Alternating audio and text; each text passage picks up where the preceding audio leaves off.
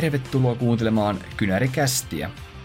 Podcastissa käsitellään Counter-Strike eSportsin ajankohtaisia aiheita viikoittain. Kästit löytyvät YouTubesta ja Spotifysta. Äänessä Valle ja Makke.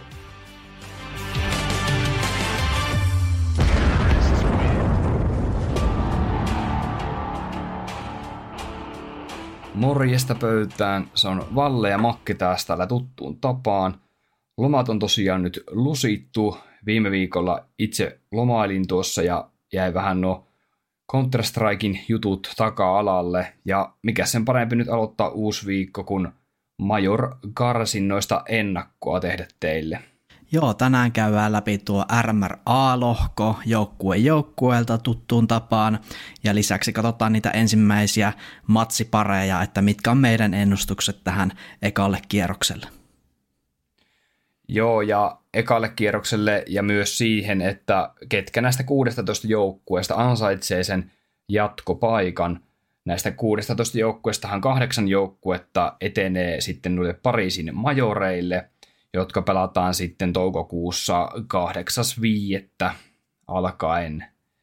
Ja, ja tota, tuttuun tapaan, joo, nuo, tuttuun tapaan nuo RMR pelataan siis Swiss-systeemillä BO1, kunnes päästään Elimination Matchiin, joka on BO3, tai sitten siihen jatkopelimatsiin, joka on myöskin sitten BO3. Joo, ja nämä on Makki tosiaan viimeiset majorit, jotka pelataan CSGO-alustalla – että Valve on ilmoittanut, että, että tota, nämä Pariisin majorit tulee olemaan viimeiset tällä pelillä, ja tota, seuraavat majorit pelataan sitten Counter-Strike 2-versiossa maaliskuussa 2024 vuonna. Joo, on ja kyllä... Tota, on viime, kyllä... viime kästissä jo puhuttiinkin huhuastella tästä. Jep. On sinänsä kyllä juurikin erityiset majorit, kun on viimeiset CSK-majorit, että suurilla taas jo siinäkin mielessä. Ja sitten jos miettii ihan jotain tarrarahojakin, niin monet organisaatit varmaan himoitse niitä viimeisiä CSK-tarroja, koska ne varmaan myy sitä aika hyvin. Mutta eh, ehkä erityisemmin se, että historiankirjoihin tässä se voittaja tulee jäämään viimeisenä CSK-majoritten voittajana. Tämä on myös ymmärrettävästi nostanut paljon kritiikkiä osakseen, koska nämä majorturnaukset on merkittäviä tapahtumia organisaatioille ää, talouden näkökulmasta, joka just perustuu näihin tarramyynteihin ja uskon, että myös fanituoten myynti kasvaa merkittävästi tällaisten tapahtumien myötä. Niin mitäs Makke oot henkilökohtaisesti mieltä, että jätetään ensi syksyltä tota välistä nuo majorit? No mä ymmärrän sen kyllä ihan hyvin, että jos nyt tuossa kesällä CS2 tulee, niin se ei todennäköisesti ole vielä eSports valmis ihan siihen syksyn majoreille ja sitten ehkä myöskin omalla tavallaan luodaan hypeä siihen ensimmäisiin majoreihin, että se sy- syksy tulee tässä kuitenkin niin nopeasti, että ehkä ihan hyvä pelaajillekin ottaa vähän tässä niin aikaa totutella siihen uuteen versioon ja muuta, että mä uskon, että fanitkin tykkää sitten keväällä, kun saahan ekat majorit. Missä ne oli muuten ekat CS2-majorit? Eikö se julkistettu jo? Ää, Kööpenhaminassa. Joo. Tanskassa. Kyllä. Että todennäköisesti myös Suomesta on helppo mahdollisuus lähteä katsomaan niitä sitten ensi vuoden maaliskuussa, jos jotakin kiinnostaa lähteä. Ja tota, tosiaan niin viime vuoden majoren aikana Valve maksoi majorille päässeille joukkueille niin yli 70 miljoonan dollarin edestä pelkästään noista tarroista, joka kuulostaa tosi isolta summalta. Tässä nyt pitää huomioida, että puhutaan viime vuoden molemmista majoreista – että tota, per majorithan se tekee sen 35 miljoonaa dollaria. Että tota, periaatteessa iso määrä rahaa häviää nyt tosta, mutta tota, mun mielestä tämä on pakko mennä näin, että ihmiset pääsee niinku sisälle tuohon Counter-Strike 2 ja sitten se, että ei mun mielestä kenenkään organisaation, kuka tällä tasolla kilpailee, niin se talous ei voi perustua siihen, että – meillä on kaksi kertaa vuodessa majorit ja me saadaan sieltä hyvät tarratulot, että niin. se on pakko mun mielestä niin kuin olla, olla ne rahanöyrit jostain muusta sitten otettava, että et mun mielestä tämä on silti parempi näin, että kaikki kerkee päästä tuohon Counter-Strikeen ja kakkosen siis, ja tota, palkintopotti todennäköisesti, mikä tulee olemaan sillä 2-4 majoreilla, niin mä veikkaan, että se on niin kuin huomattavasti suurempi, mitä me ollaan totuttu normaalisti näkemään.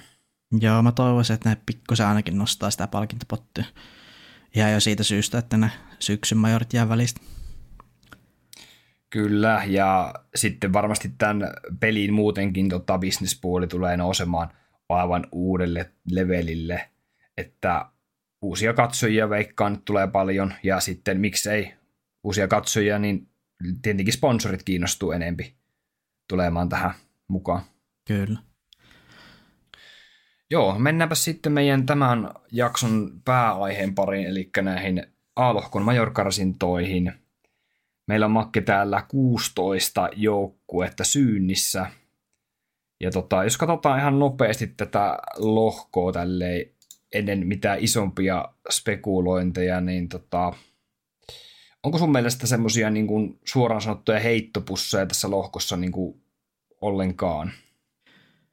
No semmoisia aivan surkeita, ehkä yksi tai kaksi kappaletta, että niin kuin se heittopussi on vähän, se on raju termi, mutta ehkä toi Viperi on tuolta itselle nousee, että ei ole kovin suuria odotuksia heillä, heitä kohtaan. Joo, mulla on kanssa Viperio on nostanut tänne ehkä semmoiseksi ylivoimaiseksi heittopussiksi.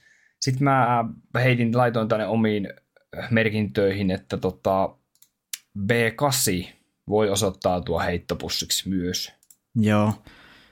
No voidaan... Ukrainalainen tiimi. Kyllä, heistä voi jossain kohti varmaan puhutaan lisää, mutta tota... Kyllä, me käydään nämä joukkueet sitten yksitellen läpi vielä myöhemmin.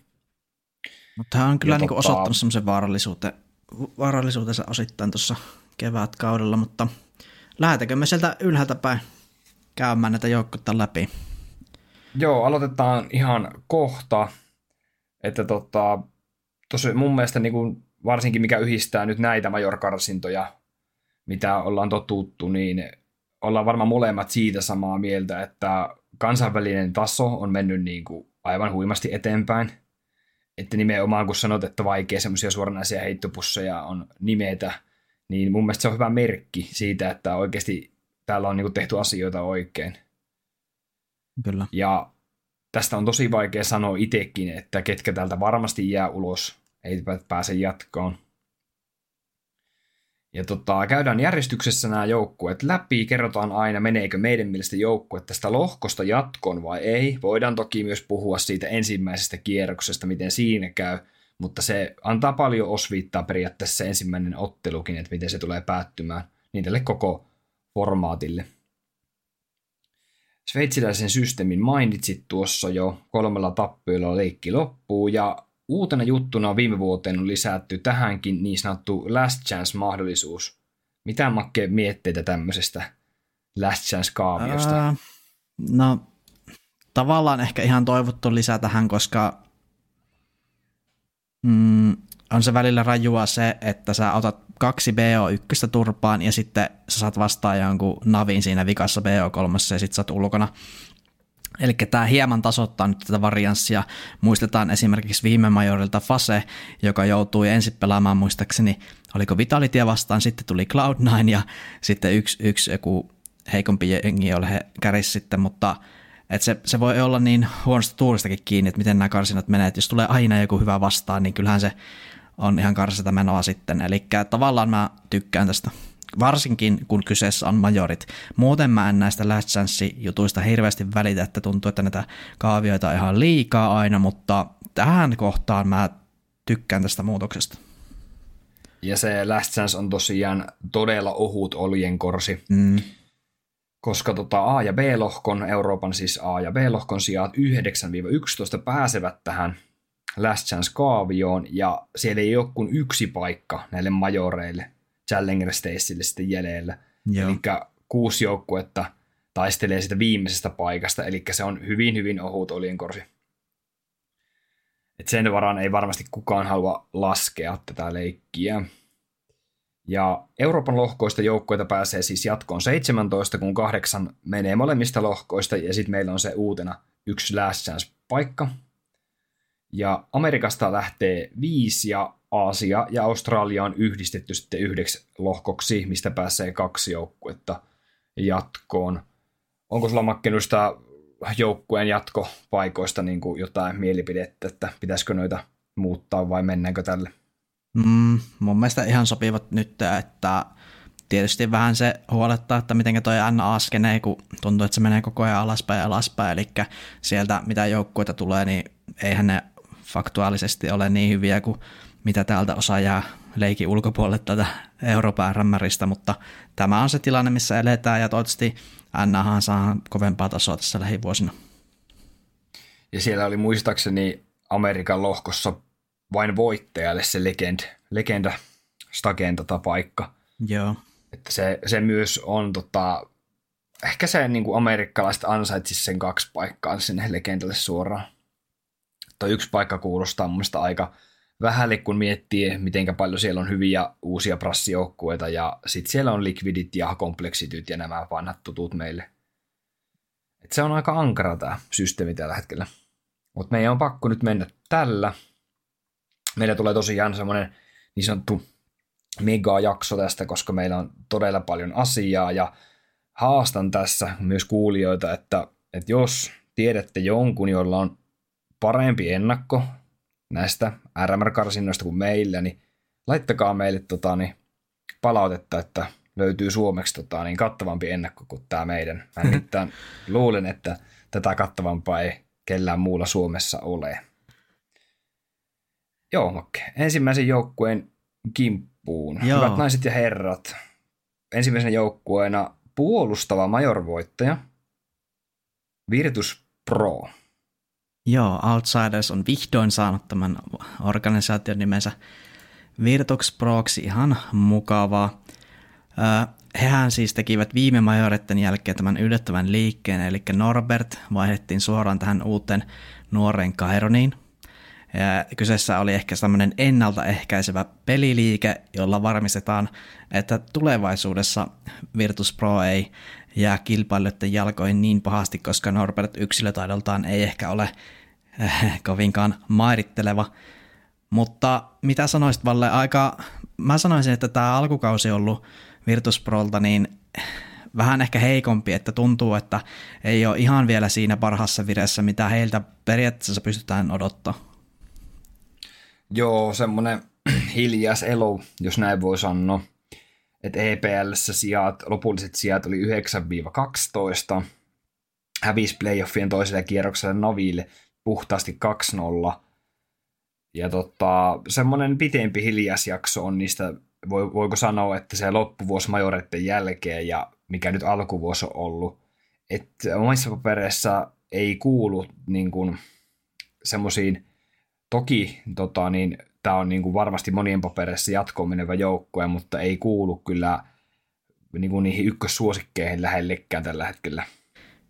Joo, ei, ja tota, tyypillisesti Virtus Pro aina tämmöisissä karsinnoissa niin koukkaa kyllä sieltä syvältä, että harvoin heille mitään 3-0 tuloksia tulee tämmöisessä Swiss-systeemissä, eli tästä syystä olettaisin, että heillä, heillä nyttenkin joku 3-2 tulos on odotettava, koska varsinkin Flitti ja toi, toi, toi Feimi on ollut ehkä vähän heikommassa formissa, mitä heiltä itse toivoisin, mutta toisaalta Kairon on tullut todella hyvin sisään joukkueeseen Norbertin tilalle, mutta kyllä ehdottomasti ennustan, että joukkue tästä RMRstä jatkoon menee. Siitä ei ole oikeastaan kysymystäkään, mutta eihän he ole mikään semmoinen ihan kärkihengien paras haastaja tällä hetkellä, sanoisin näin.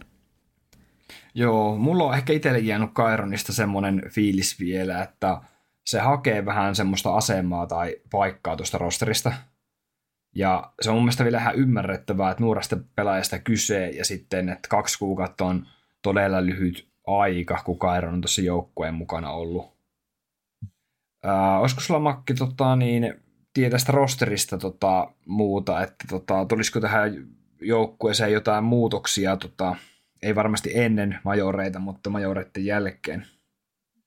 No kyllähän Quickert on ollut pitkään tässä semmoinen tilastollisesti huonompi pelaaja, mutta täytyy muistaa, että hän on omaksunut nämä Sanjin uhrautuvat peliliikkeet, mitä hän joutuu tekemään. Esimerkiksi osti aina Jamille bossia ja muuta, että kyllä Quickert on tässä joukkuessa erittäin tärkeä palanen, vaikka tilastot ei sitä sanoa, että kyllä mä sanoisin, että tässä, tässä viisikossa on kyllä semmoista niin kuin tarpeeksi talenttia ja sitten tämä heidän legendaarinen pelityyli, joka on oikeastaan kaikkien pro mielestä todella ärsyttävä ja öö, semmoinen ennalta arvaamaton, että mitä he ovat aina tekemässä, niin kyllä se uskon, että se Jamin pelityyli niin tässä pitkä aikaa vielä pystyy toimimaan. Öö, en usko, että majorit heiltä menee kovin huonosti, että tästä syystä oletaan, että kyllä tällä rosterilla jatketaan sitten majoritin jälkeen, mutta tässä nyt mennään ehkä vähän liian pitkälle näihin spekulointeihin, mutta Joo. Tota, kyllä tämä Virtus Pro, niin ennustan hyvää karsintaa heiltä. Joo, mitäs mieltä oot tosta, että nimi on vaihdettu tosiaan Virtus Prox, että pääsee nyt pelaamaan tällä omalla nimellään pitkästä aikaa, ja organisaation kotipaikka on ilmeisesti Armenia tällä hetkellä. Että Venäjältähän ei hyväksytä ymmärrettävästi näitä joukkueita tämmöisiin ESLn järjestämiin turma, turnauksiin, niin kotipaikka on ollut pakko vaihtaa sitten. Äh, joo, ja taisi olla kyse jostain kyseenalaisista rahoittajista sitten alun perin, mutta lähinnä olen, okay. olen iloinen, että toi legendaarinen Virtus Pro logo saahan niihin tarroihin, että kyllähän toi on todella pitkä ja organisaatiolla on sitä historiaa ja menestystä CSGOsta, niin kiva, että viimeisiin majoreihin saatiin tuo logo nyt takaisin, koska kyllä se sen ansaitsee tämä organisaatio kuitenkin. Joo, ja joku sanoi, että Outsidersin tarrat niin lähti pieneen nousuun no joo, sitten tämän kyllä. muutoksen myötä. Taisi jossain 30 tota, eurossa huidella tuossa. Okei. Okay.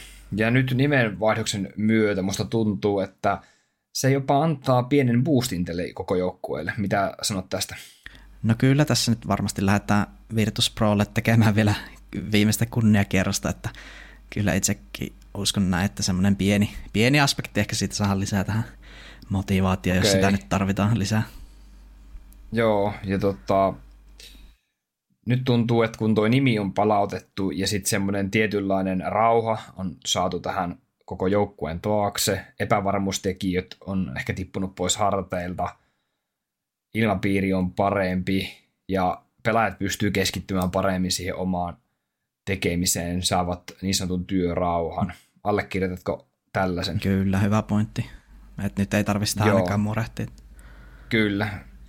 Ja tota, nyt voidaan mennä sitten siihen tilanteeseen, että laitetaanko me Virtus Pro jatkoon vai ei. Haluatko aloittaa no, perustelut?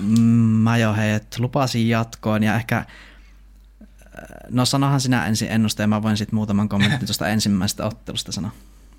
Joo, mä laittaisin ehdottomasti kyllä jatkoon, jos peilataan just tuohon, että viimeaikaiset tulokset, niin tota, silti on vaikea nähdä, että Virtus Pro olisi ulkona majoreilta. Et ensimmäisellä kierroksella tulee vastaan just portugalilainen Sav, joten tota, lähtökohtaisesti se ensimmäinen matsi ei ole haastavimmasta päästä. Ja niin tota, mä uskoisin, että he saa niinku hyvää alun tälle turnaukselle, mikä sitten siivittää just tuohon sanoit 3-2 jatkoon, 3-1 voiton jatkoon. Joo. Tämä ensimmäinen Toki ottelu... Savia ei saisi aliarvioida. Ei saa, mutta... Se ollaan nähty. Siis muistatko sä, kun toi Outsiders pelasi Savia vastaan jossain, oliko se viime majorit, niin tota, niitä viimeisiä karsintoja, karsintoja tai joku, joku iso turnaus, niin Virtus Pro just tiputti Savin silleen, että se oli 1v1 tuolla Miragen B-saitilla ja sitten toi Savin bossipelaaja ampui Lexotin noscopeilla ja se hävisi sen takia sen ottelun, kun se ei osunut se noscope, niin tässä on ehkä semmoinen revanssi tulossa nyt Savillekin. Okei, mä en muista tuota, mutta tota, hyvä, hyvä pointti. Ja, mutta hei, miten, mitenkäs sun kanta? Laitetaanko me Virtus Pro tästä kyllä, kyllä. jatkoon? Juu. Ja ensimmäinen ottelupari menisi kanssa meidän paperissa. Joo. Okei, mennään tota seuraavaan. Tästä päästiin aasinsiltana meidän seuraavaan joukkueeseen, joka tulee Etelä-Euroopasta Atlantin rannoilta, nimittäin Saava. Ja kyseessä ei ole Eetu Saha. Joo, ei ole Eetu Saha, vaikka Kaima onkin, mutta tota, tästä joukkueestahan me ollaan vähän niin kuin jaoitte tässä podcastin historia aikana, että jossain vaiheessa oltiin molemmat sitä mieltä, että ei tästä ole mihinkään, mutta sitten nämä osoitti meidät Jep. vääräksi. Nimenomaan just tuossa vuoden alussa, niin tekivät iso nousua, muistatko? Kyllä. Ja, mutta nyt on ehkä taas tultu vähän alaspäin. Mutta mitä itse odotat heiltä nyt tässä RMRissä? No Portugalin numero ykkösjoukkue tällä hetkellä ehdottomasti. Portugalin skenehän taitaa olla aika pienet piirit siellä, että siellä ei hirveästi kyllä haastajiakaan Saville mun tietäkseni ole tällä hetkellä. Mm. Että oikeastaan Saavo kerää kaikki ne, niin kuin, tiedätkö, parhaat nuoret pelaajat omaa leiriin ennen kuin tota, ne on haastamassa niin kuin itse Savia. Ja tota, HLTVn sijoilla 40-20 ollut pitkään pyörinyt siinä. Todella pitkä. Aika vakio, vakio nimi tier 2 tason joukkueesta. Rakennettu just konkareiden Just Mutiris ja Romanin ympärille, jotka ovat niin kuin edustaneet Savia peräti yli kolmen vuoden ajan. Ja tota, nykypäivänä on makki aika harvassa tämmöiset organisaatiot, missä mennään oikeasti kolmen vuoden edustuksen yli. No kyllä joo. Pitkää, pitkää uraa on tehty ja varmasti kova on niin kuin halu taas näyttää, että kun tämä joukkue saa loppujen lopuksi aika vähän tämmöisiä tilaisuuksia huipputiimejä haastaa, okei ESL pääsivät viime kaudelle, mutta siellä meni vähän huonosti, mutta sitten tämä maaliskuu taas on ollut todella vahva, eli siellä on Bad News Eagles ja muita tier 2 joukkueita kyllä suorastaan ovnattu, mutta tietysti se, että kun näitä aivan kärkijoukkueita ei pääse kovin usein haastamaan, niin puuttuu sitten ehkä se kokemus siltä puolelta, mutta toisaalta niin kuin, tämä joukko on mun mielestä aina vähän silleen niin sanotusti äh, tutkan alla, että kyllä pystyy hyvinkin suorituksiin.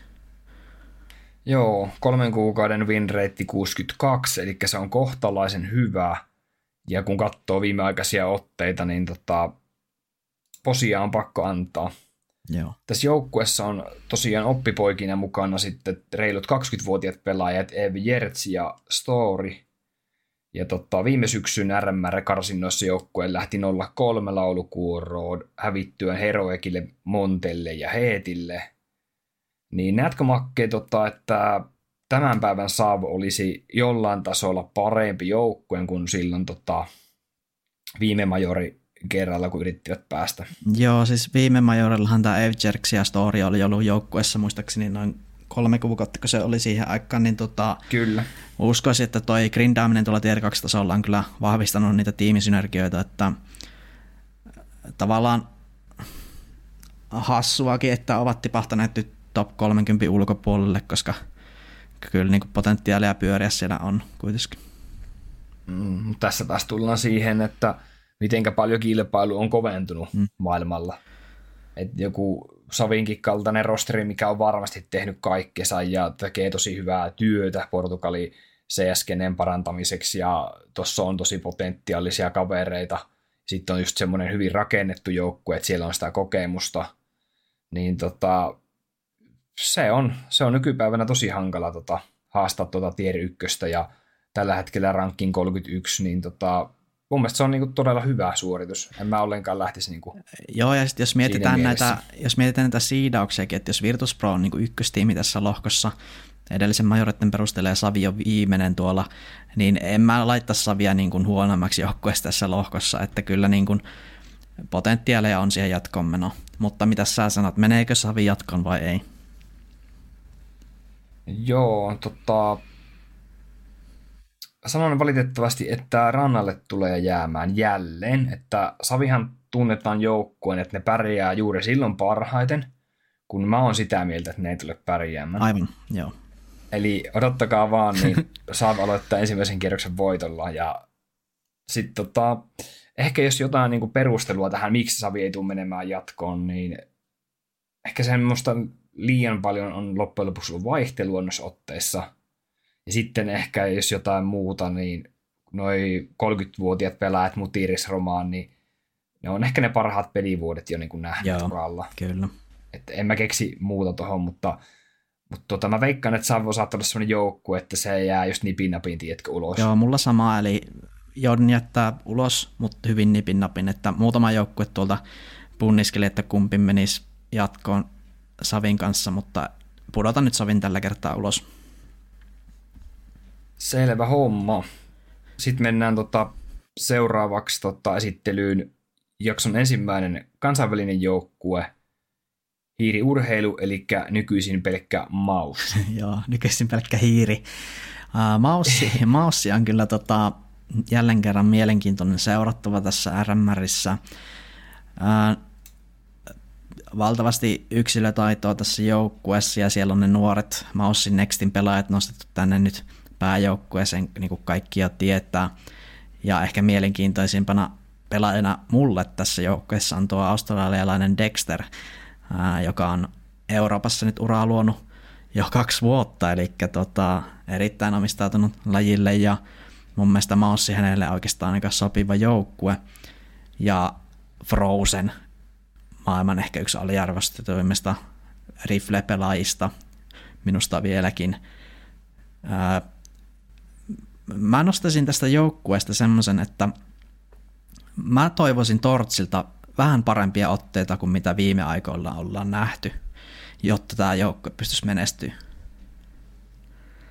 Joo, tota, itse on tota, niin ehkä maus myönteisempi pitkästä aikaa taas. Olen mä niin aina ollut, mutta mulla on aika hyvää tota, niin, FIBA nyt tästä maussista. EPLssä tuli sijat 5-8, mikä on sitä tuttua maustasoa, jos näin voi sanoa.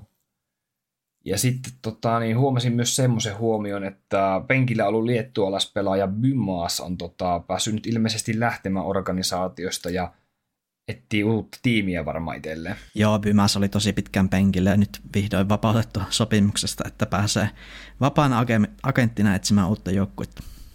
Olisiko sulla heittää ihan lonkalta joku tämmöinen joukkue, mihin sä näkisit, että Bimas voisi suunnata? Tier 1 tasolle ei hänellä ole asiaa ennen kuin todistaa jälleen kerran taitossa.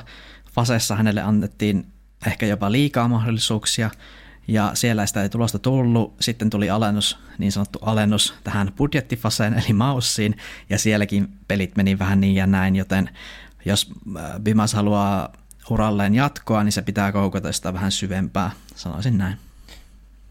Joo, mä voisin heittää vielä semmoisen kysymyksen, että tota, Liettuossahan ei hirveän iso skene ilmeisesti ole, mutta mä haluaisin ehkä nähdä semmoinen, tietkö, niin kuin Liettua, Latvia, ehkä Viro, semmoinen niin kuin Baltian maiden joku tämmöinen yhteinen projekti, joukkue, Joo. mihin Bymas istus, niin mun mielestä tommonen voisi olla niin kuin ihan oikeasti ihan mahdollinenkin. Kyllä, ja sitten kyllähän siihen monet liettualaisetkin varmaan puhuu Venäjää, eli siihen on mahdollista sitten liittää jotain ukrainalaisia talentteja ja muita, jos haluaa, niin kyllä näkisi, että tämmöiselle, tämmöinen tiimi voitaisiin kasata. Joo, ehkä niitä ukrainalaisia, mutta en tiedä niin. suoraan, suoraan, jos venäläisistä puhutaan, niin en tiedä, onko tällä hetkellä mahdollista rakentaa. Niin. Joo, merkille pistävää Maussin osalta on se, että he on pelanneet suhteellisen vähän virallisia matseja. että jos katsot tuolta matsihistoriaa Maussin osalta esimerkiksi tämän vuoden puolelta, niin ei sillä montaa matsia ole. Siis jep, tänä vuonna vain yhdeksän virallista ottelua, että sen takia mä sanoisinkin, että Maus on nyt niinku semmoinen todellinen mustakortti, jokerikortti, että ei oikeastaan tiedä mitä on luvassa. Toki toi EPL osoitti, että tämmöisiä keskikastin joukkueita pystytään voittaa helpostikin, mun mielestä toi Furia-voitto oli esimerkiksi semmoinen ihan hyvä osoitus Maussin kyvyistä. Ää, uskotko, että tota, Maussi tästä jatkoon menee? No, en ehkä vielä lähtisi sitä vielä tässä niinku paljastamaan. Mä mietin sitä tässä, että sä puhuit jo tosta, että Frozen on ehkä yksi aliarvostetuimmista rifleistä. Mm. Ja tämä Mouskin oikeastaan kärsii yleisesti siitä. Ja semmoisen vähän tutkan alta ehkä pääsee välillä yllättämään näitä joukkueita. Eikä, jos puhutaan ihan puhtaasti myös mediasta, niin mediassa ei ehkä niin kuin, käy myöskään niin kuin Mousse hirveästi. Et puhutaan tosi paljon muista joukkueista, mutta ootko ikinä kuullut, että lähtipelaaja Frozenista oltaisiin tehty joku iso juttu esimerkiksi. No kyllä, niin siis ei, ei varmaan, mutta siis Ei kyllä, samalla lailla ei. kuin jostain Nikosta, tiedätkö, ei. vaikka varmasti taitotasoltaan ovat aika lähellä toisiaan jopa. Niin, no silleen suhteellisen lähellä toisia, että Niko nyt on ehkä mm. omassa sarjassaan, mutta kyllä, kyllä sanoisin, että tässä joukkuessa on kyllä potentiaalia.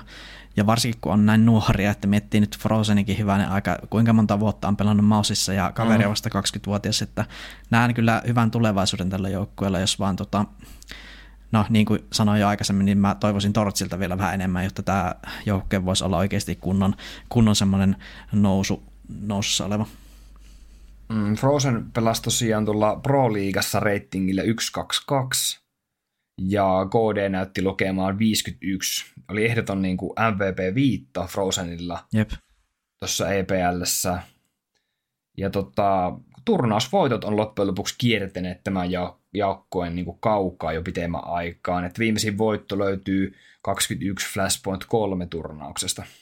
Joo, tässä just ehkä nähdään se, että Maussilla on ihan hyvä suoritus päästä playoffeihin, mutta ne turnausvoitot on kyllä aika, aika kiveen alla, että ei riitä se taito, vaan oikeasti mennä finaaliin esimerkiksi. Mm. Vielä ennen kuin lähdetään tuohon jatkoon vai ei, niin tota, olisiko sulla heittää joku pelaaja Maussista, mitä itse aiot seurata noissa RMRissä tai että mitä seura- meidän kuuntelijoiden kannattaisi seurata? Olisiko se toi Tortsi sitten? Tortsi ja Xertion. Xertion on tota, myöskin ollut jossain kohtaa tosi hypetetty tämmöinen nouseva rifle pelaaja siellä Nextissä pelasi tosi hyvin muun muassa, niin kyllä itse aion Xertionin ja Tortsi otteita seurata Maussissa. Eli jos Tortsi ja Xertio molemmat parantaa omia, omaa peliä, niin tämä joukkue voi mennä pitkälle. Joo, se on hyvin kiteytetty. Jatkon vai ei? Mä oon sitä mieltä, että tota, Moussaissa saa enemmän niin kuin näkyvyyttä mediassa, arvostusta tietyllä tapaa. Ja Moussin vakiotaso on tällä hetkellä niin korkealla, että tota, mä sanon, että ehdottomasti jatkoon. Joo, kyllä mäkin heidät jatkoon pistän eikä este tiukkoa, että on niin kestomenestyjä kuitenkin omalla tavallaan, vaikka niitä syviä playoff-pelityksiä ei nähäkään. Joo, ja semmoinen rutiinitaso Joo. on Moussilla ollut aina tosi vahva, että he harvoin häviää heistä niin kuin huonommalle ränkätylle joukkueelle. Joo. Lisäksi mun mielestä toi joukkueen valmentaja Sykrynen on ollut aika, tai tehnyt muuhun ainakin vaikutuksen, että vaikuttaa todella pätevältä. Selvä homma. Mennäänpä sitten seuraavaan nimittäin Moussin tuota niin, ensimmäisen kierroksen vastustajaan. Joka on B8 joka on, eli Beitti. Joo, tulee perinteisestä kynärimaasta Ukrainasta. Ja mä voisin sanoa, että B8 on ehkä suurelle yleisölle tuntematompi joukkue. On joo, että he pelaa paljon niin ECA ja muita tämmöisiä nettikappeja, että tilaisuudet heilläkin on aika vähissä näiden isojen, isojen liikojen osalta, mutta jos katsoo näiden tuloksia esimerkiksi tältä vuodelta, niin kyllähän tämä niin vihreätä, vihreätä näyttää ja 70 prosentin winrote viimeiseltä 30 kuukaudelta. Lupaa kyllä hyvää, mutta mitä itse olet mieltä, niin kuin, jos katsoo noita vastustajia, että onko, onko noin hyviä mittareita tälle joukkueelle? No, noi on aika heikkoja vastustajia, mitä voittoja on viime aikoina tullut. Ja sitten jos sä katsot tota RMR ekaa kierrosta, niin siellä tota, tuli voitot 0-2 tappion jälkeen, kun oltiin hävitty Havulle ja Saville, niin Iklasta, LD, LCstä ja Triggeristä että sitten toi kaavio ei ollut ehkä se pahin mahdollinen Totta. vastustajien osalta. Mutta tota, niin, muistanko mä Makke nyt oikein, että oliko tämän, juuri tämän P8-joukkojen ympärille viime vuoden puolella pyörinyt semmoisia spekulaatioita noista mahdollisista matchfixingeistä? No tuntuu, että se on vähän joka toinen tuolta seudulta tuleva, jos, josta näitä pyöritellään, mutta en nyt suorilta kesiltä muista, että juuri mm. tähän joukkueeseen niitä olisi kohdistunut. Joo, kun tässä tämä joukkuehan on ilmeisesti, tota, tässä on näitä entisiä, oliko tässä entisiä näitä, mikäs joukkue tämä nyt oli? No siis entisiä Crazyn pelaajia, mutta oliko tässä niitä, en, en hae Crazyä, vaan haen vähän uudempaa joukkuetta. Joo, tässä on kiinni kyllä mitä tarkoitat, pitää kaivaa itsekin tältä. ei tässä tai itse asiassa ole. Ei tässä ole niitä akumatyyppejä. Ei se ole, ei se akumatyyppejä. Niin, ei, ei se Joo, se, se, on, se, on tosi, se on varmaan se ikla, eli tämä matchfixing ja nämä on ehkä pois tästä joukkueesta nyt. Että Joo, siivotaan heidän itse, paperit itse, nyt. Tota, niin, Kyllä. Itse epäilin tätä. Tosiaan uutena pelaajana tähän joukkueeseen liittynyt 20-vuotias Ovner, joka on pelannut tuolla Spirit Academyssä aikaisemmin. Ja tähtipelaajana oikeastaan toiminut AVP-pelaaja Rinkle, kolmen kuukauden ratingi 1.27, impactikin 1.31 ja ikä löytyy vain 18 vuotta. Olisiko Makke tässä kenties jollekin tier 1 joukkueelle tulevaisuuden niin possipelaajaa tarjolla, jos puhutaan tästä Rinklestä? No joo, kyllähän on hyvin pelannut ja sitten muutenkin tämä joukkue on kyllä tämmöinen nuori ja tulivoimainen perinteisesti, näitä talentteja kyllä tuolta seudulta riittää. Kyllä mä uskon, että tässä joku, joku pelaaja saattaa tuossa esimerkiksi loppukaudesta tänä vuonna niin johonkin siirtyä, tai sitten tällä grindataan tällä samalla näitä nettikuppeja, mutta saa, tota, saa niitä pelejä sieltä alle, mutta tietysti varmasti monella näistä pelaajista on toiveena päästä jossain kohti johonkin vähän parempaan organisaatioon.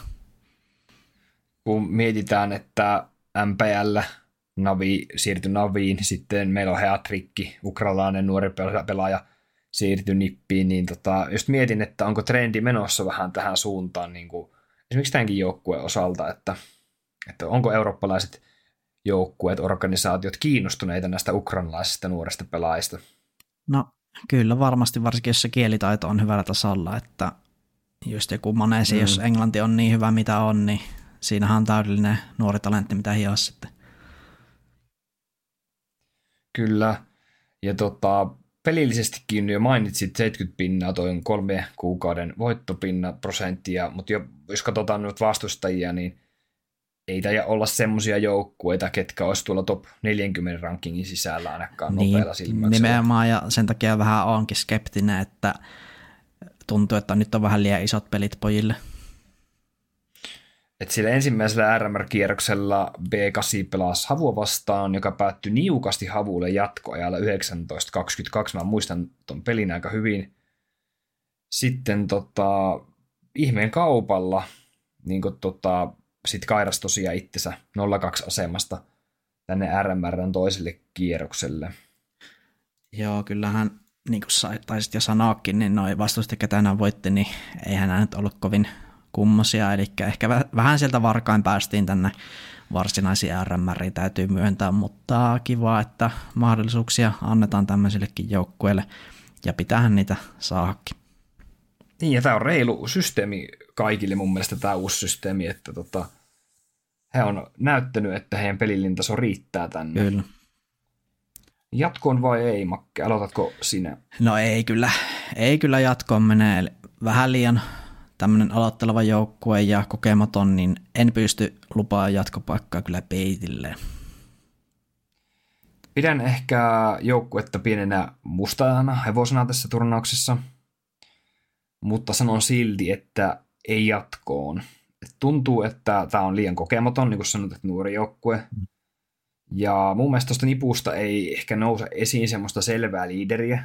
Et mun mielestä joka joukkue melkein tarvisi vähän semmoisen kokeneemman pelaajan. Että sitten kun tällä joukkueella tulee oikeasti vaikeita jossain tilanteessa, että siinä olisi semmoinen joku johtava pelaaja, mikä pystyisi kääntämään vielä niin kuin sitä peliä niin. heidän eduksi. Varsinkin että kun tota, semmoinen mentori puuttuu tästä. Jep, ja kun ei ole sitä kokemusta välttämättä hirveästi tällä jengillä, niin just ne tiukat paikat, niin pelkän pahoin, että ne kaartuu sitten kokeneemmille joukkueille. Kyllä, tässä ollaan aika samoilla linjoilla myös.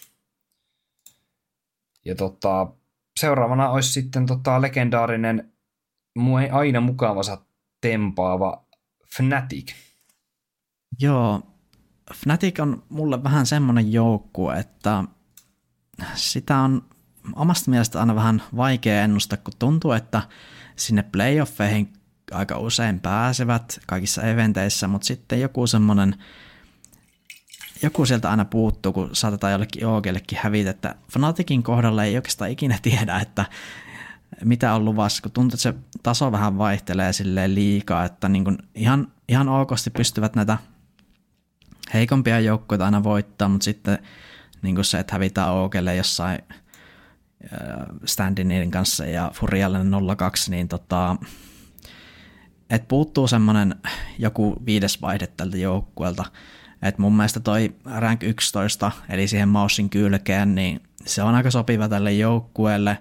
Ja itse on kyllä tätä, tätä tiimiä aika pitkään tässä jo seurannut ja osittain fanittanut, että tosi mielenkiintoisia pelaajia, muun muassa toi Fassor, joka nousi tieriksi tasolle vasta vähän niin kuin myöhemmällä iällä, eli kaveri on 27-vuotias ja nyt vasta niin kuin ensimmäinen tämmöinen kunnon tiedyksi joukkue. Ja tota, sitten nämä tanskalaiset Nikodos ja Roy, niin hekin molemmat vähän varttuneempia jo, niin ää, ja puhumattakaan Grimsistä, niin tota, tosi mielenkiintoinen joukko kyllä seurata. Joo, mä tota, allekirjoitan tuon sun, mitä sä sanoit tästä joukkueesta. Ja mä kuvailisin itse tätä semmoisena tasapaksuna. Että tässä, jo, ei, tässä ei kukaan pelaaja oikeastaan erotu edukseen. Mm. Että kaikki suorittaa semmoisella aika vakiotasolla, mikä sitten riittää tosi usein voittamaan näitä tier 2-tason jengejä. Mutta sitten kun mennään näihin top 10 joukkueisiin, niin musta tuntuu, että niistä on tullut jonkin sortin mörköjä tälle, jo, tälle joukkueelle. Että niistä, ne on niin kuin todella hankalia ja tuntuu, että niille taas ei ole minkäänlaisia niin kuin ei ole niin mitään tehtävissä. Niin, johtuuko se siitä, että tässä joukkuessa ei ole sellaista superstaraa, joka pystyisi kääntämään no, ehkä? Ehkä, että itse jos miettii, miettii, miettii semmoista superstaraa tässä, niin mä joskus pidin tota Nikodotsia semmoisella niin oikeasti huippu AVP-pelaajana, mutta mun mielestä hänenkin niin kuin, taitoruus on osoittautunut aika semmoiseksi niin massaan meneväksi, että ei ole tällä hetkellä pystynyt erottumaan – oma lempipelaaja on tanskalainen Fredrik Roe Jorgensen, ja statsit on tullut viime vuodesta hänellekin alaspäin. Joo, mutta se oli hyvä ilmassa tasapaksu, että tämä rosteri on kyllä semmoinen tasainen suorittaja, ja tuntuu, että niin kuin, jokainen pelaaja on mm. keskiarvoa hieman parempi, mutta se puuttuu se, mun mielestä tästä puuttuu se superstara, ja mä toivon, että Nikodos pelaa nyt hyvän, hyvän turnauksen. Joo, ja tota, sitten ehkä Messi on semmoinen, tota, jos voidaan pitää, niin täällä ehkä just, vois, jos voi näin sanoa, että olisi, on niin se paras pelaaja on toi IGL ehkä kuitenkin. Joo, Messi on kyllä jännä, jännä tota tyyppi ja sitten, tai ei nyt tyyppi, mutta siis pelaaja, että niin IGL ja sitten kuitenkin tosi tulivoimainen ja suht nuori vielä ja tosissaan se englanti on natiivikieli, että mä itse ennustan Messille pitkää uraa vielä IGLnä. Joo, tota, lähtisitkö Makki tekemään tähän rosteriin muutoksia, jos nyt kuvitellaan, että RMRlle tai RMRistä ei paikka sinne majoreille aukeisi, tai jos majoreilla menestyminen on sitten ihan yhtä lailla tasapaksua, niin kuin tähänkin mennessä turnauksissa. No kun tavallaan mä en haluaisi, että tästä yksikään pelaaja vaihtaisi, koska mä, niin kuin, tavallaan mä ymmärrän, tai siis mun mielestä tämä on niin kuin hyvä, hyvin rakennettu joukkue ja siinä, siinä mielessä, mutta – ehkä nyt enemmänkin ottaisin, että juurikin täältä nousisi esimerkiksi toi Fasser vielä paremmin ja Nikodos erityisesti. Vähän sama kuin siinä tota, Maussissa, että Tortsilta haluttaisiin vähän enemmän. Joo, valmentaja brittiläinen Keitä on tässä ollut jo puolitoista vuotta mukana.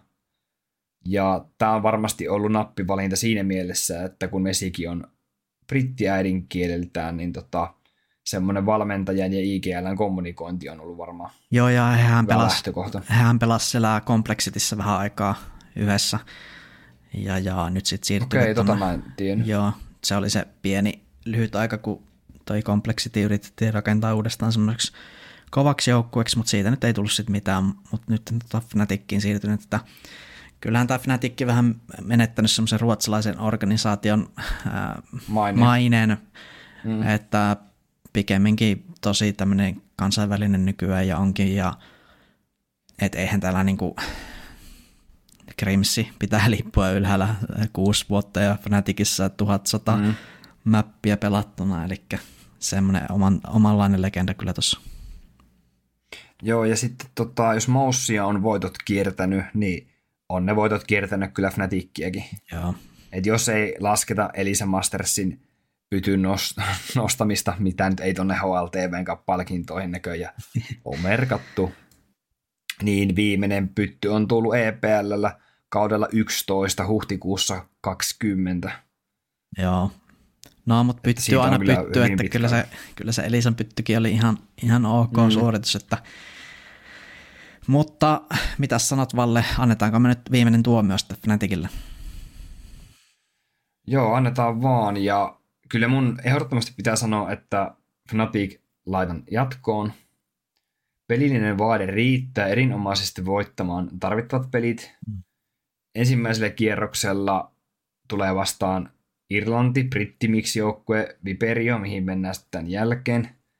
Niin se meinaa ihan hyvää starttia tälle turnaukselle, ja mun mielestä toi on semmoinen mukava lämmittely Fnaticille. Kyllä. on semmoisen hyvän pehmeän alun tähän turnaukseen, ja tuolla yhdelläkin voitolla ekasta pelistä niin voi olla niin suuri merkitys sitten jatkomenon kannalta. Joo, nimenomaan.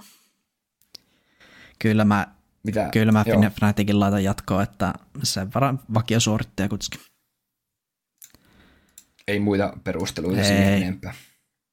Ei tarvitse. Selvä. Seuraava joukkue sitten varmasti hyvin uusi tuttavuus monelle muullekin Counter-Strikein esportsin seuraajalle. Ehkä suurin altavastaja tässä lohkossa, mitä jo tuossa alussa puhuttiin. Tämä on Viperio. Joo, kyllähän tota, tämä on melkoinen vastaantulija ja monelle täysin tuntematon joukkue varmasti, että pelailee näitä CCT-liikoja ja ESEA-liikoja ja ESL Challengereita, että ei niinku semmoista kokemusta kyllä ole tällä joukkueella lähes ollenkaan kovista peleistä, että täytyy sanoa, että en luota hirveästi menestysmahdollisuuksiin tällä joukkueella, mutta mielenkiintoista kyllä, että irlantilaista väriä on löydetty sieltä Brittein saarilta kolme kappaletta jopa, että siellä on se valmentaja ja sitten tämä artisti ja Extinct. Niin, mä niin kuin tuossa sanoinkin, että tämä on tämmöinen Irlanti-Britti-miksaus.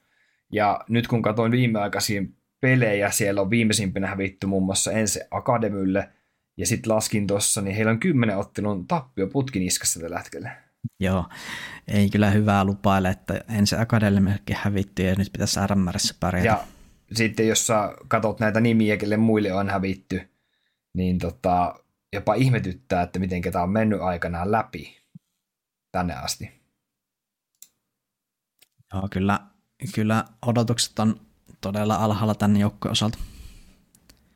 Mä kävin tuossa HLTV noita matseja katsomassa, että milloin tämä joukkue on tullut CSGO-kartalle. Mä huomasin, että ensimmäinen HLTV-matsi on vuodelta 18, ja silloin tämä rosteri oli täysin ruotsalainen. Okei. Okay. Että täällä pelasi semmoinen tuttu nimi kuin Isak, joka vaikuttaa nykyisin tuolla Gamer Legionissa.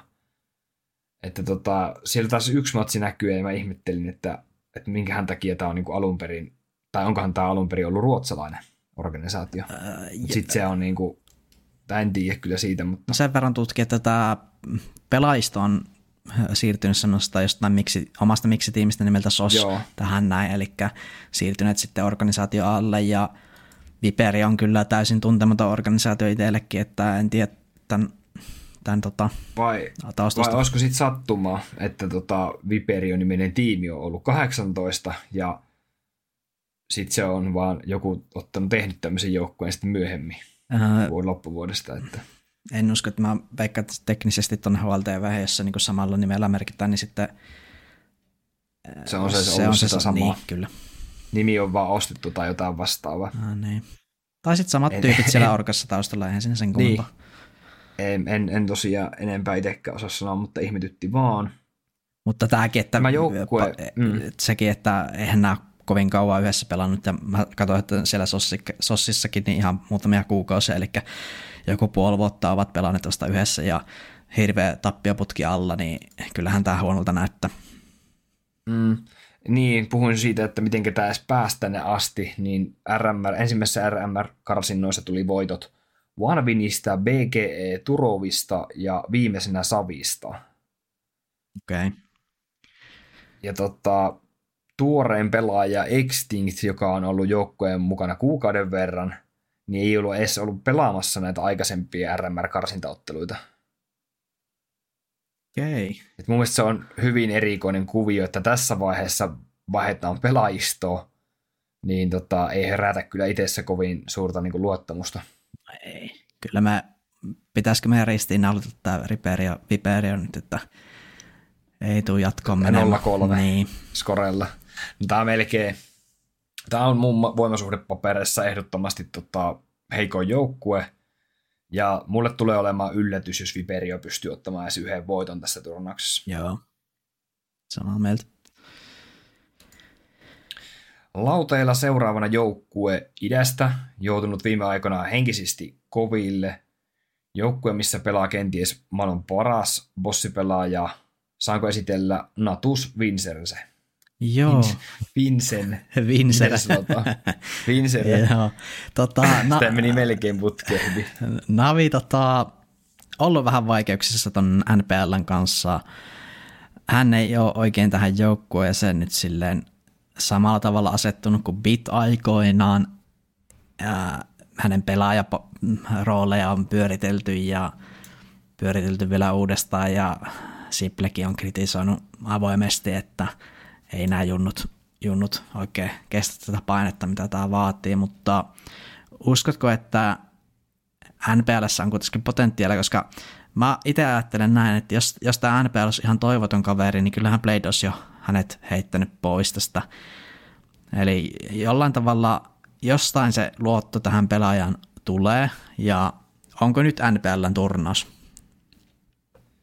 Mm, en, en usko, että NPLn turnaus on. Et jos puhtaasti katsoo statistiikkaa, niin musta tuntuu, että NPL on pelannut tässä rosterissa enempi semmoisia koiran rooleja niin sanotusti, että ei ole päässyt tai ei ole vielä löytänyt semmoista omaa paikkaa tuosta rosterista. Joo. Hetken aikaa häntä pelutettiin vähän paremmilla paikoilla, mutta sit siitä ei tullut mitään, niin nyt ilmeisesti on semmoisena perinteensä B-ankkurina ja siitäkin syystä ehkä noin statit vähän punaisella, vaikea saada impaktia. Okay.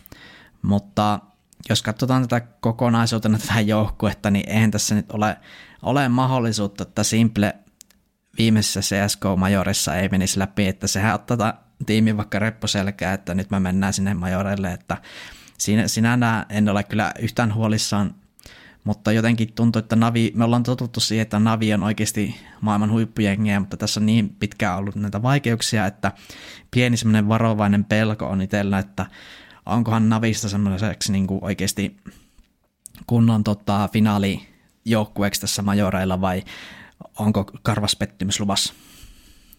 Niin, tämän vuoden Katowice 2-3 turnauksessa sijat 3-4 ja tuoreimmassa Pro-liigassa samat sijat. Että semmoinen kestomenestyjän rooli näyttäisi Navilla edelleen olevan. Että ehkä se ihan niin kuin terävin niin kuin puristus vielä niin kuin jäi puuttumaan noista. Ja tota, kysymys Makke, että kuuluuko Navi niin kuin nyt viimeisten CSK-majoreiden, niin onko suosikki numero yksi jopa niin kuin finaaleihin? En itse laita su- suosikiksi numero yksi, että pikemminkin tuonne sijoille 3, 4, 5. Johtuen just tästä joukkueen ehkä jatkuvista ongelmista. Kaikki muistaa vuoden 2022 oli Navin ja sitten tota, niin, Face Clanin kaksintaistelu useassa turnauksessa, missä Fase pystyi olemaan isossa kuvassa kuitenkin parempi. Siellä oltiin Fasen kanssa Kölnissä finaalissa vastakkain. Ja toinen esimerkki löytyy Antwerpin majoreilta, missä Navi joutuu nöyrtymään 2-0 puolestaan. Mutta kaikki myös muistaa sen, että tämä nelikko Simple Electronic Perfecto ja Bitti on Grand Slamin voittanut, eli kyllä siellä se taito, taito on tietysti taustalla. On. Olin just tulossa siihen, että puol- puolestaan vuosi 21 oli niin kuin Navin vuosi, mm. että siellä tuli tota, Tukholman majoreiden voitto ja tuli Blast World Finali voitto ja tota, Navilla on ehkä semmoinen niin kalavelkojen maksun paikka, nyt ennen kuin siirrytään niin Counter-Strike 2 pelialustan puolelle. Joo, se on hyvin sanottu, että musta tuntuu, että, että Simplellä on nyt semmoinen näyttämisen halu, että hän on paras tässä CSKssa, mitä on ikinä ollut ja Et, tulee olemaan. Pystyy jättämään se viimeisen merkin tälle alustalle. Just näin. Ja tota, meneillään oleva vuosi 23 ehkä tota, ehkä tota niin, se on ollut hyvä, mutta on aina hävitty niin kuin, tiedätkö, Heroikille ja Faselle näissä tiuko, tiukimmissa ottelussa. Mm. Ja Joo. Joo, ja tota, sitten ehkä niin kuin majoretten jälkeen kaikki alkaa sitten niin kuin siirtyä pikkuhiljaa tuonne Counter-Strike 2, kaksiin tota, niin, puolelle. Ja tota, mitäs tota, niin puhuit MPLstä, että, että on ollut semmoisena B-ankkurin pelaajana, sanoitko? Joo, ilmeisesti häntä nyt on vähän siirretty semmoisiin pienemmän, pienempiin mm. rooleihin. Niin, että nimenomaan, että se rooli voi olla semmoinen, mikä meitä nyt isossa kuvassa hämää, että nuo statsit ei välttämättä vastaa ihan sitä. Mutta toisaalta osittain, miksi, äh, miksi tota, Navi oli joskus niin hyvä, oli se, että Perfector oli niin loistava klutsaa ja että häneltäkään nyt ei ole sitä ehkä viime aikoina nähty, koska yleensä on sitten NPL siellä ekana kuolleena tai vikana elossa, että mm. häneltä nyt vaaditaan ja, tietysti vähän enemmän. Ja pitää muistaa, että tämä on joukkue-laji, että NPL on voinut omalla niin kuin, heittäytymisellään niin kuin, parantunut oman joukkueen muita pelaajia. Kyllä, joo. joo. Mut, ja Makke, jatkoon vai ei? No jatko ei siinä kysymystäkään. Et tota, mäkin sanon kyllä, että vaikka Novi kompastuisikin johonkin joukkueeseen, että tulisi vaikka tappio, esimerkiksi kun tuolla tuli tappio Forselle ekalla kierroksella mm. EPLssä, niin tota, että tuo joukkue on henkisesti pirun vahva, että varmaan yksi vahvimpia joukkueita henkisellä tasolla. Että tota, en näe mitään niin kuin skenaariota sille, että jäisivät ulos majoreilta. Ja varsinkin kun muistetaan vielä, minkälainen tota, altavastaaja on tota, ensimmäisellä kierroksella vastassa, niin lähtökohdat ovat otolliset. Kyllä. Seuraavana meillä on sitten Brittien saar, saarelta toinen joukkue, höystettynä muutamalla ulkomaan avuilla, Into the Breach kyseessä. Joo, tämä onkin aika, aika mielenkiintoinen, että jossain vaiheessa seurasin vähän näiden otteita silloin, kun toi Draken vielä oli joukkoissa, mutta nyt tosissaan sinne otettu enemmän tämmöistä, niin kuin tuo Rallene liitettiin ja muuta. Tämä on aika uusi rosteri. No joo, kyllä, että just olin tulossa siihen, että aika, aika uusi ja ei ole niin kuin hirveästi nähty heiltä vielä. Joo, ja tämä Into the Breach on organisaationa vanha, tai ei vanha, mutta ei ole mikään uusi, niin kuin tämä antaisi ymmärtää. Mutta tämä on vähän niin kuin uudelleen brändätty. Niin. Et tekikö se edellinen konkurssin muistaakseni, ja tota, nyt ollaan niin kuin tämmöistä uutta tulemista tekemässä, ja logo on uudistettu. Niin mitä mieltä Makke on tuosta uudesta logosta ensinnäkin? No ihan äh, tosi tyylikäs mun mielestä, ja äh, mutta ehkä tota, itse tässä joukkueessa mietittää se, että kun tämä on näitä CCT ja muita petboomeja ja nettitornauksia pelannut, niin ei ole kuitenkaan kovin hyvin mennyt sillä, että jos vastustajat on tämmöistä honoris partisan trikketasoa, niin jos ei siellä pärjää, niin en näe niin kuin edellytyksiä, että täällä RMRissäkään pärjäisi niin kuin pitkässä juoksussa. Toki tässä on niin kuin aika legendaarisia nimiä, kuten Ralle ja Thomas, ja sitten toi Crucialikin jossain vaiheessa oli sille vähän puhuttu pelaaja, että ihan taitava ja yksilö. Ja muistaakseni Kyllä, joo. vaikutti. Endpointissa taisi olla. Brittien, brittijoukot on, joukkueet on tuttuja näille kavereille. Itse mieli, äh, miellytti tuo vanha logo paremmin silmään. Joo.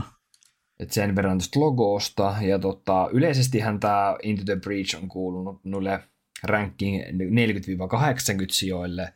Et enempi Pitäisit sä enemmän tätä tier 2 vai tier 3 No joukkoon? niin kuin just ehkä melkein itse latsin tier 3, kun ne tulokset tuolla tier 2 tasolla ei ole kuitenkaan sellaisia, että pystytään nostamaan heidät niin kuin sinne sen tason kärkikahinoihin, kuten vaikka muutamat joukkueet, mitä tässä, tässäkin lohkossa vielä on, niin tota, on kyllä kestävämpiä menestyjiä sillä tasolla. Joo, tota, joukkueen rakenne on hyvin mielenkiintoinen. IGLnä roolia hoitaa brittiläinen 25-vuotias Thomas, joka voidaan pitää tämän joukkueen yhdestä tai yksistä kokeneimmista pelaajista. Että jos katot kuinka monta vanhaa joukkuetta Tomasilla on, hmm. niin tota, tämä on niin kuin hyvin pitkän uran jo luonut. Lähinnä noissa vähän huonommissa joukkueissa.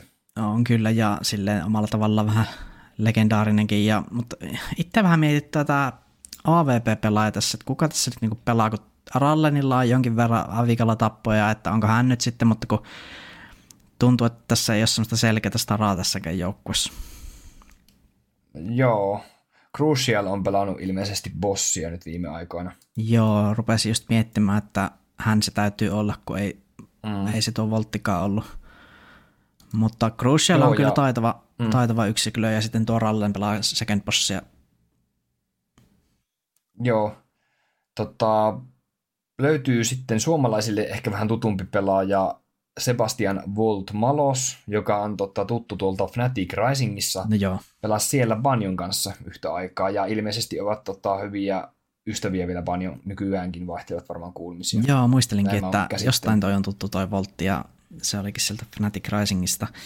Mutta ehkä tämä Crucial, niin bossi pelaajaksi jälleen kerran, niin vähän aliarvoiset statit, että kyllä nyt pitäisi hieman riflestarojen yläpuolelle nousta tässä, mutta kyllähän tämä Ralle, niin tämä on 28-vuotias puolalainen, niin tosi pitkän liiton pelaaja, että kyllä Joo. omalla tavallaan hänkin tuo kokemusta tähän joukkueeseen.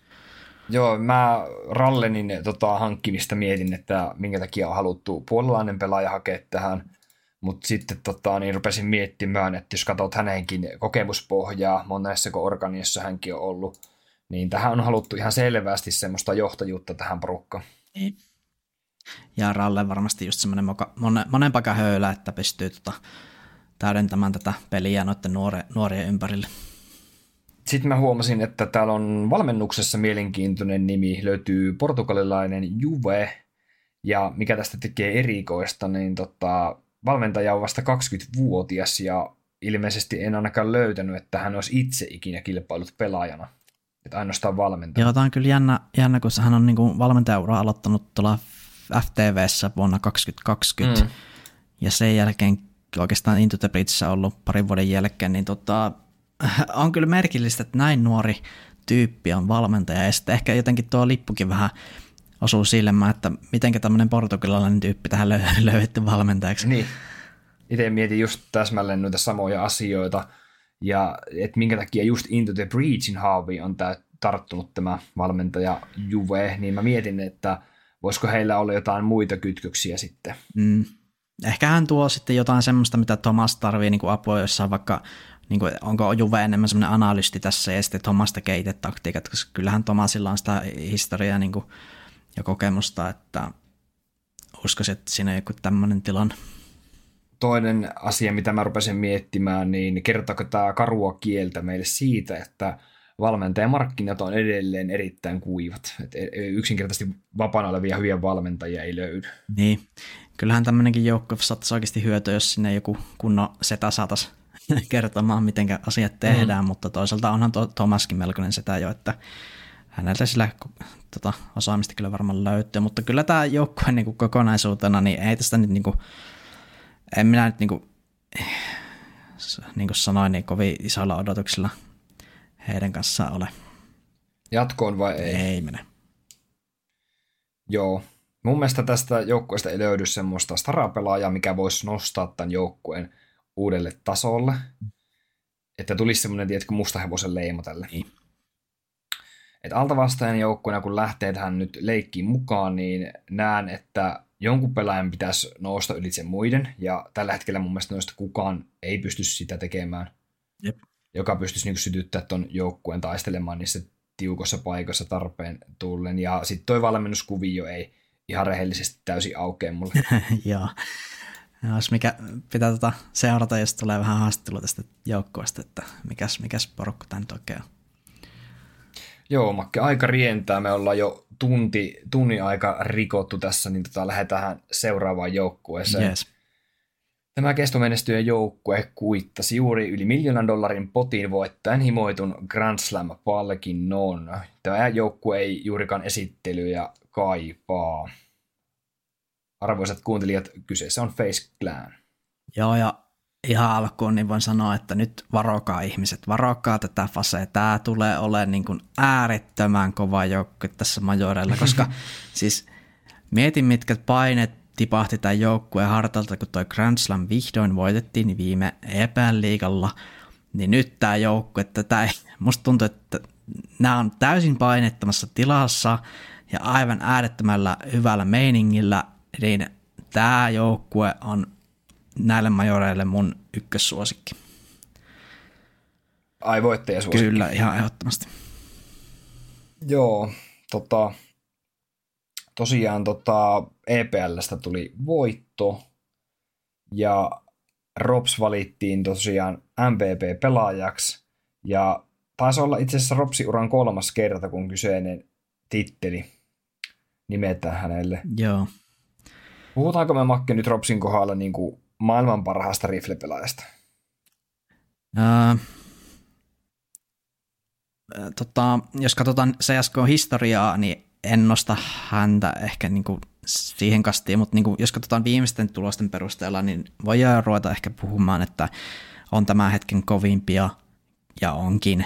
Ei, Kovin niin, pelaaja. Mutta tämä joukki on siinä mielessä hyvä, että toi Twistikin niin kaksi kertaa Grand Slamin voittanut, että mitä on niin seurannut tätä Fasen meininkiä ja haastatteluja, niin toi Twisti on tässä joukkueessa semmoinen jokeripelaaja, joka saa tehdä sille vähän mitä se haluaa. Eli jos joo. sillä on hyvä meininki, niin Karrikan sanoo sille, että joo, me vaan pusken vaan BFC, että ihan sama mulle.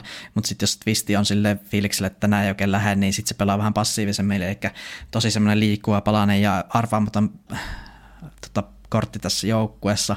Sitten Broki, ihan sairas, Rein, keston menestyjä, Karrikanin aisepari, tutkapari suorastaan ja sitten Karrikan maailman paras mid, mid, mid-round tota, colleri ja Megabrain ja 4000 miljoonaa IQ, eli kyllä tämä joukkue mm. on järkyttävän kova, ei sitä pääse mihinkään. Ja jos miettii, niin kuin, että mistä, missä haasteet Faseelle tähän turnaukseen, niin niin kuin Navistakin jo vähän puhuttiin, että ei se, se ei ole parhaassa vireessä.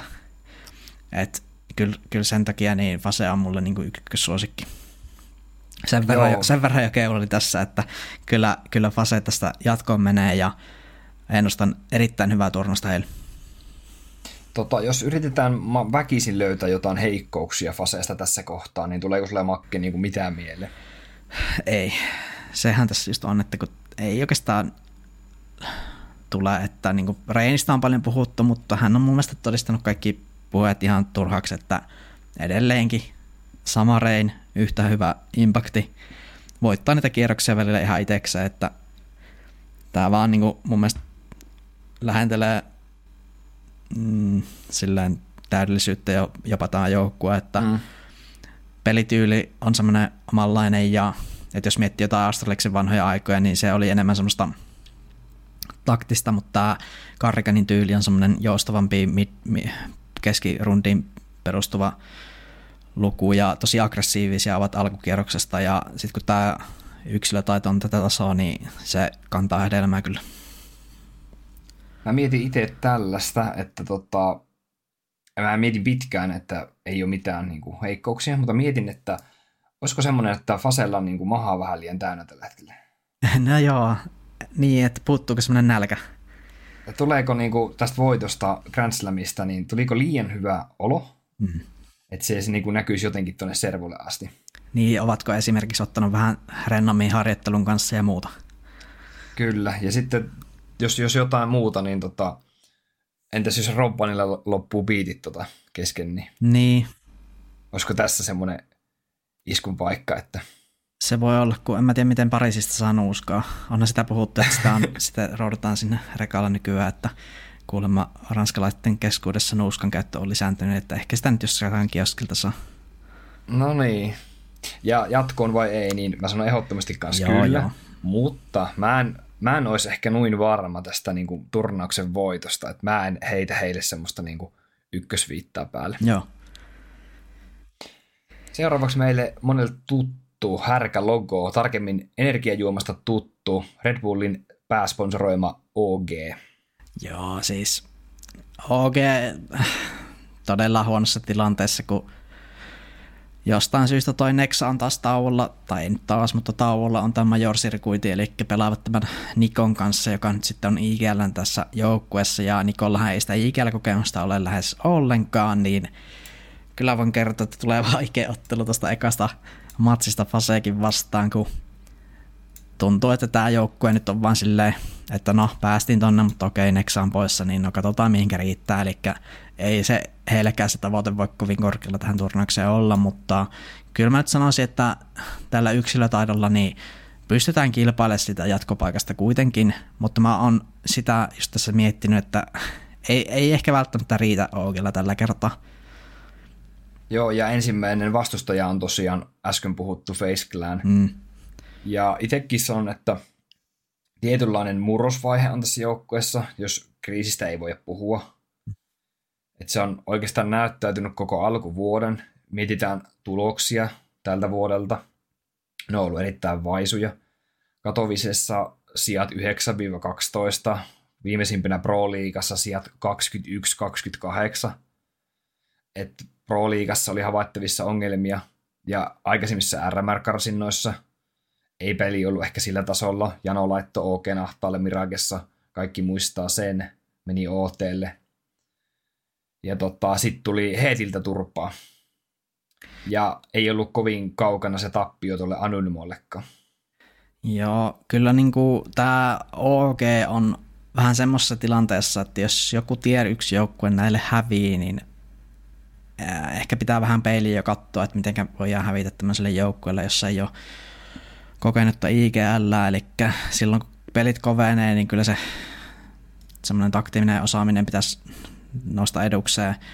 Toisaalta Nikosta on puhuttu, että on kyllä semmoinen CS-aivot kyllä kohilla, että muistaa kuulemma ihan kaikki takut ja muistaa jokaisen pelin, mitä on ikinä pelannut, niin kaikki yksityiskohdat, että vähän tämmöistä hänestähän silloin, kun oli siellä Heroikissa, niin hänestähän äh, oli paljon puhetta, kun se Hundeni, Hundeni häntä niin sanotusti hyväksi käytti siihen bugissa ja muuta, että hänestä puhuttiin, että hänellä on niin kuin toi, jos se nyt ihan väärin muista, niin Asperger, eli on tämmöisessä eri, erityismielenkiintoinen kohteena ilmeisesti tämä, tämä CSGO, eli kyllä niin kuin semmoinen niin kuin mielenkiinto ja aivot tätä peliä kohtaa on, mutta ehkä itse huolestuttaa se, että kun ei ole niin kuin ennen JGLnä ollut, niin mä en niin kuin kovin, kovin suuria odotuksia pysty antaa hänelle. Ja, mutta jos mietitään tätä OK tai kokonaisuutena, niin kyllähän tässä tätä yksilötaitoa on erityisesti Dexteri on kyllä sairas bossipelaaja, että ennustan, että OK tässä muutama voiton kairaa ihan varmasti tässä turnauksessa, mm. mutta sitten jos tulee joku Navi tai Passe siellä vastaan jossain kohti, niin kyllä niitä häviöitäkin sitten napsuu. Joo, mä näen, että tämä OG huono virettä on lähetty noilla kokoonpanomuutoksilla paikkaamaan. Että ilmeisesti Nexa laitettu penkille ja takaisin nostettiin Niko. Niin, no Nexa omista syistä jättäytyi penkille. Okei. Okay. Että saa okay. nähdä, tulee varmasti kesällä takaisin ja en tiedä, itsellä vähän mm. haisee sille, että saattaa jopa vaihtaa joukkuetta, että onko vähän väsynyt tähän OKSenkin. Mm. Mä kysyn vielä sitä sulta Makke, että pitäisikö sun mielestä OGssa tehdä niin kuin näiden karsintojen tai mahdollisesti majoreille, jos he menee, niin jälkeen niin semmoista isompaa tuuletusta. Että laitettaisiin useampi pelaaja pihalle. No kyllä täytyy sanoa, että toi, mä oon vähän enemmän odottanut Fikulta ja Neofrakilta, että silloin kun ne tähän joukkoon liittyi, niin oli semmoisia aika hypetettyjäkin nuoria riflejä, mutta ei niin kuin mun mielestä ole kovin hyvin mennyt. Mutta sitten taas katsoo silleen, että on tässä niin kuin ihan hyvät palaset, kunhan tähän saan Nexa takaisin, niin kyllä tällä olisi mm. potentiaalia olla semmoinen, sanotaan Fnaticin tasoinen haastaja. Joo, mä itse jättäisin tähän Dexterin varmaan rungoksi ja mä itse on eri mieltä Fikuusta, mä jättäisin varmaan Fikuunkin tähän Joo. runkopelaajan. Mutta Flamesi on kyllä, se on pakko jättää Sony vaan. Eli Neofrag pitäisi laittaa pihalle sitten. Niin. Jos nyt jotain lähdetään isompaa tekemään, niin Neofrag tai Fiku ja sitten joku uusi IGL. Jatko vai ei, Mak? Äh, tää oli paha, mutta mä, tota, mä nyt kuitenkin laitan ne jatkoon. Että ihan sillä perusteella, että jos siellä vikassa matsissa tulee joku Into the Breach tai Savi tai tämän tyyppinen joukkue vastaan, niin kyllä uskon, että pystyvät voittaa. voittaa. Joo, me ollaan tässä ensimmäistä kertaa eri mieltä. Mä sanon, että OK tulee jäämään niukasti ulos. Joo. Et ekalla kierroksella, kun tulee Fase vastaan, niin en jaksa uskoa OGn yllätysmahdollisuuksiin, vaikka ottelu onkin best of ykkönen. Mm. Ja tota, tota, en, en niin kuin viimeaikaisilla tuloksilla ja mitä oikein peliä on seurannut, niin ei herätä musta semmoista hypeä. Ei herätä. Joo, ja sitten tota, joukkue, tota, niin, joka nähtiin Elisen Mastersin lavalla Espoossa.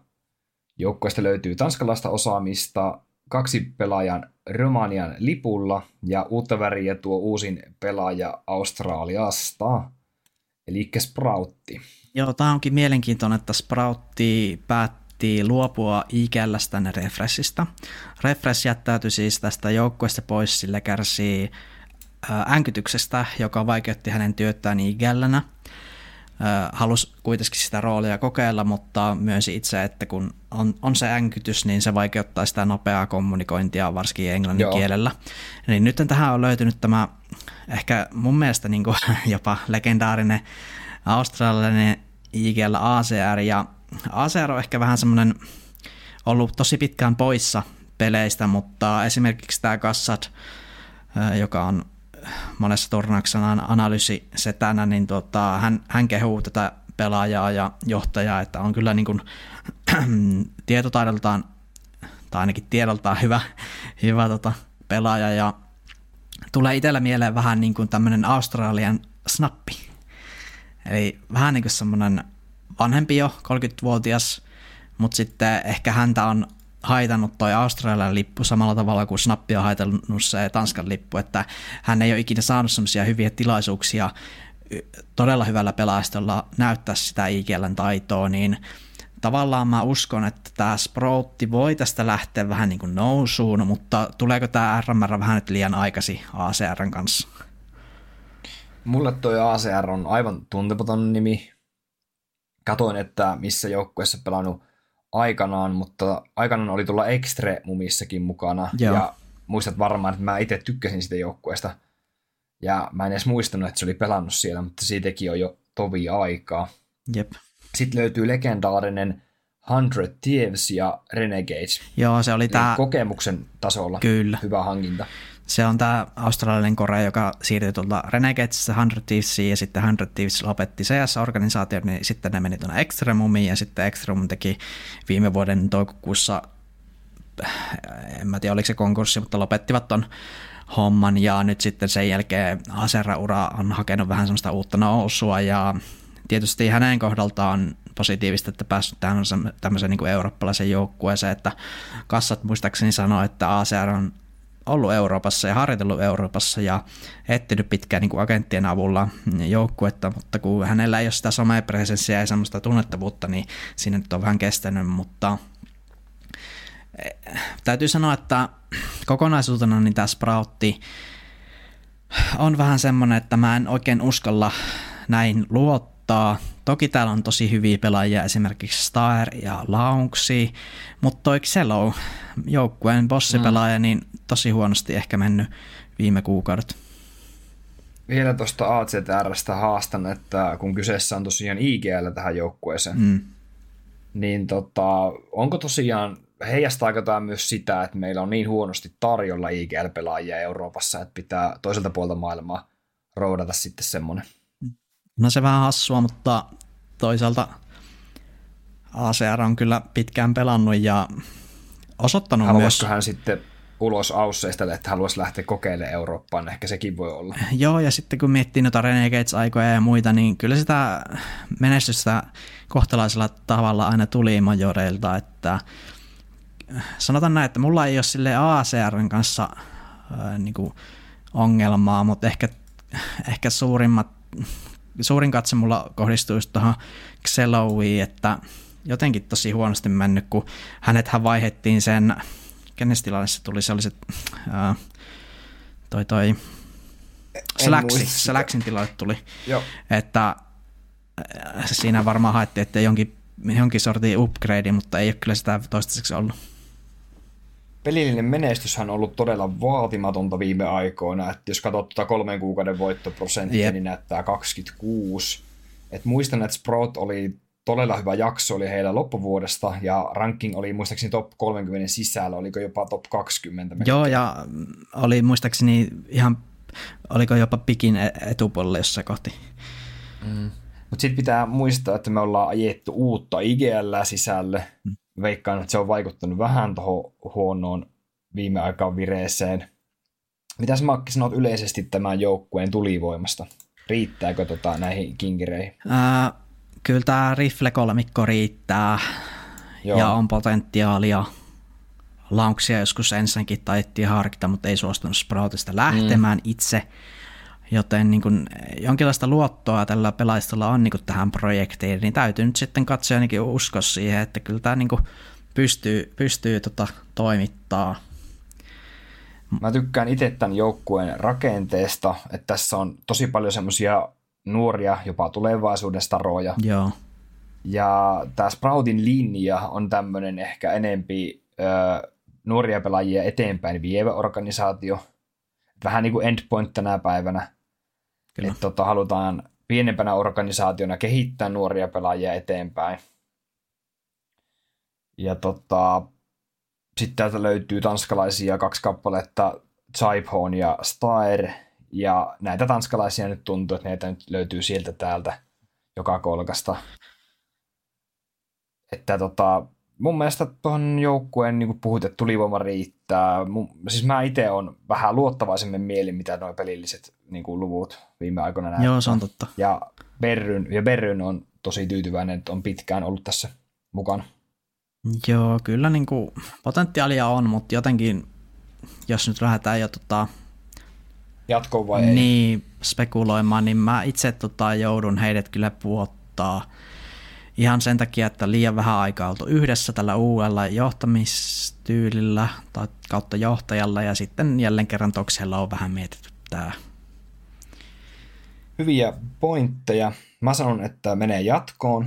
Mulla löytyy jostain kumman syystä luottoa tähän nuoreen rosteriin. Ja mä mielelläni näen semmoisen mustan hevosen Sproutin yllä roolin. Ja tota, tämä joukkue ei ole niin huono, mitä nuo pelilliset asetelmat ne antaa ymmärtää. Ja mainittakoon vielä lopuksi tähän, että viime majoreilla Sprout yllätti epäilijät. Kyllä. Lopullinen, vaikka lopullinen sijoitus oli 12-14, niin mä vähän, niin kuin, se antaa mulle uskoa, että he pystyisivät tekemään tämän niin kuin uudelleen. Joo. Hypätään seuraavan joukkueen kimppuun. Piina, Piina penkkiin seuraavana Sproutin ensimmäisen kierroksen vastustajaa. Tässä joukkueessa puhuu kokemus, koska tämän joukkueen kaksi pelaajaa ovat pystyneet voittamaan majorit muun muassa. Kyseessä ranskalainen Falcons. No joo, huhhuh. Tässä on kyllä aika legendaarisia CSK-pelaajia kaksin kappaleen, nimittäin Kenias ja NPK. Kenias muistetaan sieltä CSK-alkuvuosilta, että oli kyllä bossipelaaja omassa luokassaan suurin piirtein ja NPK valtava kokemus ja oikeasti aliarvostettu myös yksilötaidoltaan, mutta jotenkin tämä jotenkin tämä joukkue mulle on kuitenkin semmoinen, että ei tämä niinku, tässä nyt joku ei vaan riitä, kun silloin kun he, he heitti ton, ton, ton Hatchin pois ja tilalle tuli Body, niin en mä tiedä, jotenkin mä olisin toivonut jotain vielä tulivoimaisempaa, että mun mielestä tässä joukkuessa ei ehkä vaan yksilötaiti riitä, kun Keniassankin otteet tässä viime vuosina, ehkä sen G2 jälkeen, niin ollut vaan alaspäin menossa, ainakin omin silmiin. Joo, mitä mieltä sä, niin kuin, jos puhutaan, että toi Falcons on nyt ollut reilu vuoden ajan tämä organisaatio, hmm. niin mitä mieltä sä oot tästä Falconsin matkasta tähän asti tässä tällä niin kuin organisaatiolla, että jos puhutaan, että joku kouluarvosana nelosesta kymppiin, niin minkä sä antaisit tälle? No, ei se, ei se seiskaa parempi voi olla. Otetaan nyt sen okay. verran takaisin, että kyllähän tuo podi on niin hyvin pelannut ja näin, mutta jotenkin se puuttuu se tulivoima vaan tästä joukkueesta. Mä olin tota itse aluksi tosi luottavainen tähän projektiin ja sä tiedät, että mä fanitan näitä Falconsin paitoja. Nämä on muista tosi tyylikkäät. Mä keskityn monesti aina tämmöisiin muihin olennaisiin asioihin. Ja tota, mutta sen jälkeen, kun Makaa meni siirtyä tästä hettiin, hmm. niin mulla meni vähän usko tähän projektiin. No joo, sekin, sekin tietysti. Mutta okei, nostetaan nyt semmoinen positiivinen asia tähän, että hei, onhan kyseessä kuitenkin Pariisin majorit ja ranskalaisjoukkue, hmm. niin valmistautuminen on varmasti ollut A-luokkaa, ja just tämä kokemus ja tietotaito, mitä tästä joukkueesta löytyy, niin näetkö kuitenkin semmoisen yllätyspotentiaali? No tavallaan mä näen sen, että löytyyhän tästä joukkueesta esimerkiksi tota Kevin Misuta Ravier, joka on tuolla Vitalytyssä Plus vielä viime vuonna. Kyllä. Että sinä, sinällä on niin kuin nuori kokenut pelaaja, tai ei kokenut, mutta sanotaanko näin, että hyvässä opissa ollut pelaaja. Ja sieltä tuli itse asiassa Mitsutalle muutamia turnausvoittojakin plakkariin, mikä edesauttaa. Uskotko sä, että, että niin kuin tämän joukkueen niin kuin tulivoima niin jotenkin perustuu tuohon niin kuin misutaan, että onko tota, tälle joukkueelle niin kuin tärkeä, tärkeä, niin kuin liiankin tärkeä pelaaja että tässä kokonaisuudessa? No jos miettii sille, että mä nyt oletan, että NPK on ehkä semmoinen roolipelaaja tässä joukkueessa, niin siihen katsoen, kun Misutahan oli Vitalitissa enemmän semmoinen viides pelaaja, joukkuepelaaja, mm. niin okei, nyt on rating 1,04, että on se nyt, en mä nyt sano, että se on hyvää, mutta ei se nyt niinku huono ole, mutta kyllä tässä niinku vähän täytyy sanoa, että ehkä, ehkä jonkinlainen ihme pitää tapahtua, jotta tämä joukkue niin oikeasti pystyisi ainakin pitemmässä juoksussa majorille pärjäämään, jos lähdetään miettimään sitä jatkopaikkaa, niin siihen on kyllä mahdollisuudet, mutta miten hyvät ne on? Niin, tota, Misuutasta vielä se, että, että näetkö, että semmoinen huippu on vielä tällä kaverilla saavuttamatta, että se nyt jää nähtäväksi, saavutetaanko se tässä Falconsissa vai sitten jossain niin. muualla. Mutta mun mielestä niin kuin Misuta on ainakin pidetty joskus semmoisena tulevaisuudesta raana, että ei kai se muuten olisi esimerkiksi vitalityy otettu tai pidetty. Joo. No mä annan tässä jo tuomion, koska... Annetaan tuomiot, ää, ehdottomasti. Kun mä sitä OGta mietin, että meneekö OG jatkoon, mä puotin heidät pois, niin mä Falconsin nostan nyt jatkoon sitten. Joo, ja sä voit vaan arvata, että mä itse sanon, että ei jatko. Okei, okay, no niin. Koska mä uskon taas, kun nämä kohtaa tosiaan keskenään Sproutin kanssa, niin mä uskon, että Sproutti sillä ensimmäisen otteluvoitolla on sitten niin kuin huomattavasti vahvemmilla, vahvemmilla, mutta se jää meillä tässä nähtäväksi. Jep. Otetaan nyt seuraava joukkue käsittelyyn. Mä tiedän, Makke, että tämä joukkue kuuluu meidän molempien suosikkeihin. Joo. Ja tota, yksi niin kuin ylivoimaisesti suurin musta hevonen tässä joukkueessa, tai semmoinen sanotaanko, että vaikeasti ennustettava. Jep. Kosovon ihme Counter-Strikeille BNE eli Bad News Eagles.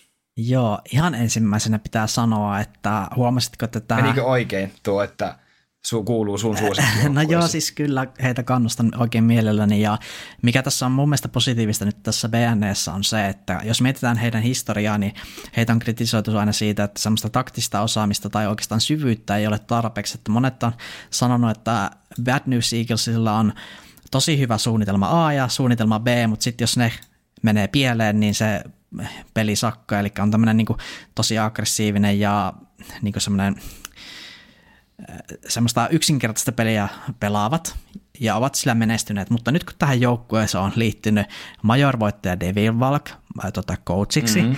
ja nyt uusin uutinen ää, tämä Crystal, joka on Jeninkin kanssa joskus pelannut samassa joukkueessa ja on niin kuin, suorastaan legendaarinen tämmöinen IGL, niin hän on liittynyt tähän joukkueeseen assistant coachiksi tuossa viime kuukauden lopussa, niin uskon, että näiden kahden kaverin avulla, jos ei sitä taktista syvyyttä saa, niin ei sitten kyllä min, mi, mi, mitenkään kanssa. Eli mä uskon, että noin kaksi tuo tähän joukkueeseen sitä, mitä he tarvitsevat, ja nostan BNE semmoiseksi joukkueeksi, joka majoreilla oikeasti pystyy pärjäämään nyt. ainoa, vieläkin vähän ihmetyttä, että mitenkään ei mm. ole vieläkään tota organisaatiota löytynyt tälle joukkueelle, koska mun mielestä ihan lupaava. Joo, toi organisaatioasia mua itsekin kiinnosti. Ja eikö se ollut, että nämä, käytännössä nämä pelaajat hoitaa itse niin kuin noi pelaamisen ulkopuolellakin tapahtumat asiat, vai onko se nyt jakautunut sitten, että valmentaja hoitaa myös noita? Joo, se ennen meni silleen, että se kuulemma se valmentaja oli enemmänkin pikemminkin semmoinen general manager, että ei sillä ollut aikaa hirveästi Jep. takuja katsoa. Hoiti, mm, Jep. hoiti ulkopuoliset asiat, varmaan turnauksia, ilmoittautumiset ja lentoliput, hotellit, tämmöiset, mitä on pakko olla, kun lähdetään Jep. erinäisiin turnauksiin. Ja tämä joukkuehan on semmoinen veliskunta, että tosi hyvällä meiningillä ovat pelanneet ja just Kosovon lippu pitäneet yllä mm. ja tosi positiivinen rykelmä aina ja mielenkiintoisia hahmoja ja mukava seurata. Ja, mutta toi, mä... Uskotko, että tuosta valmentajasta Devil Valkista, niin tulee, että se tulee niin kuin antamaan semmoisen, tietkö, yhden napsun verran vielä lisää tähän koko joukkueelle ja sen niin kuin nähden tämä joukkue on parempi kuin esimerkiksi vuosi sitten. Kyllä, ehdottomasti juurikin näin ja jos niin kuin pelaajista katsotaan, niin mitä toivon vielä hieman heiltä, niin mä haluaisin, että toi Rikon vielä nousee Rikon nostaa vielä sen yhden pykälän, pykälän tota, tasoaan, että hän on niin kuin mun mielestä todella potentiaalinen semmoinen rifle-tähti. Osaatko sanoa, kun Rikon on tässä tosiaan ainoana eri maalaisena, että että minkälainen on Sveitsin Counter-Strike-skene, että ne on aika harvassa noin sveitsiläiset pelaajat. On joo, että Rikonkin sitä joukkuetta etti mun mielestä, mm. tai hänestä puhuttiin ja sitten meni tuohon joukkueeseen niin kuin, äh, tuomaan sitä tähtivoimaa ja mun mielestä on siinä, siinä onnistunut kyllä hyvin, että äh, oikeastaan niin kuin, mä oon vasta mieltä, että tämä joukkue menee jatkoon ja tulee olemaan hyvä major-turnaus heiltä, että ehkä sinne ei olisi paikka parhaimmissa tapauksissa luvassa, mutta tietysti sitten tarvitaan jo niinku hyvää runia, että syvemmälle mennä. Ei mitään pitempiä voittoputkia, mutta ei tappioputkiakaan ole ollut. Ja viime majoreilla Riossa joukkuehän sijoittui sijoille 12-14. Ja tota, esimerkiksi paremmin kuin Nip Pippi tai Fase noissa karkeloissa. Joo. Et useat muistavat legendaarisen voiton Faseesta 2-1, mikä tiputti Faseen pois turnauksesta. Me muistaakseni ne molemmat katsottiin silloin tota matsia. Joo. Et tarvittaessa semmoista venymiskykyä löytyy tästä joukkueelta. Ja sä puhuit tuosta just, että pitävät Kosovon lippua ylhäällä, niin mä itsekin haluan mainita siitä, että tässä joukkueessa on ehkä poikkeuksellisen vahva semmoinen yhtenäisyys että, että nämä on niin kuin poikkeuksellinen henkisesti niin kuin vahvoja, niin kuin jos vertaa moneen muuhun joukkueeseen. Kyllä. Että ensinnäkin tämä on kauan ollut nämä pelaajat pelannut yhdessä, ja sitten ehkä se, että ne on tehnyt niin kuin muutenkin yhteistyötä kuin Servulla, tiedätkö, kun on ollut, ei ole organisaatiota. Niin se on ehkä myös yhdistänyt jollain tapaa näitä joukkueita, tätä, näitä pelaajia niin kuin keskenään vielä. Jep. Että semmoinen, voisi kuvailla, että semmoinen pieni perhe on tämä joukkue. Ehdottomasti juuri näin. Pistätkö ja tota, sä heidät jatkoon?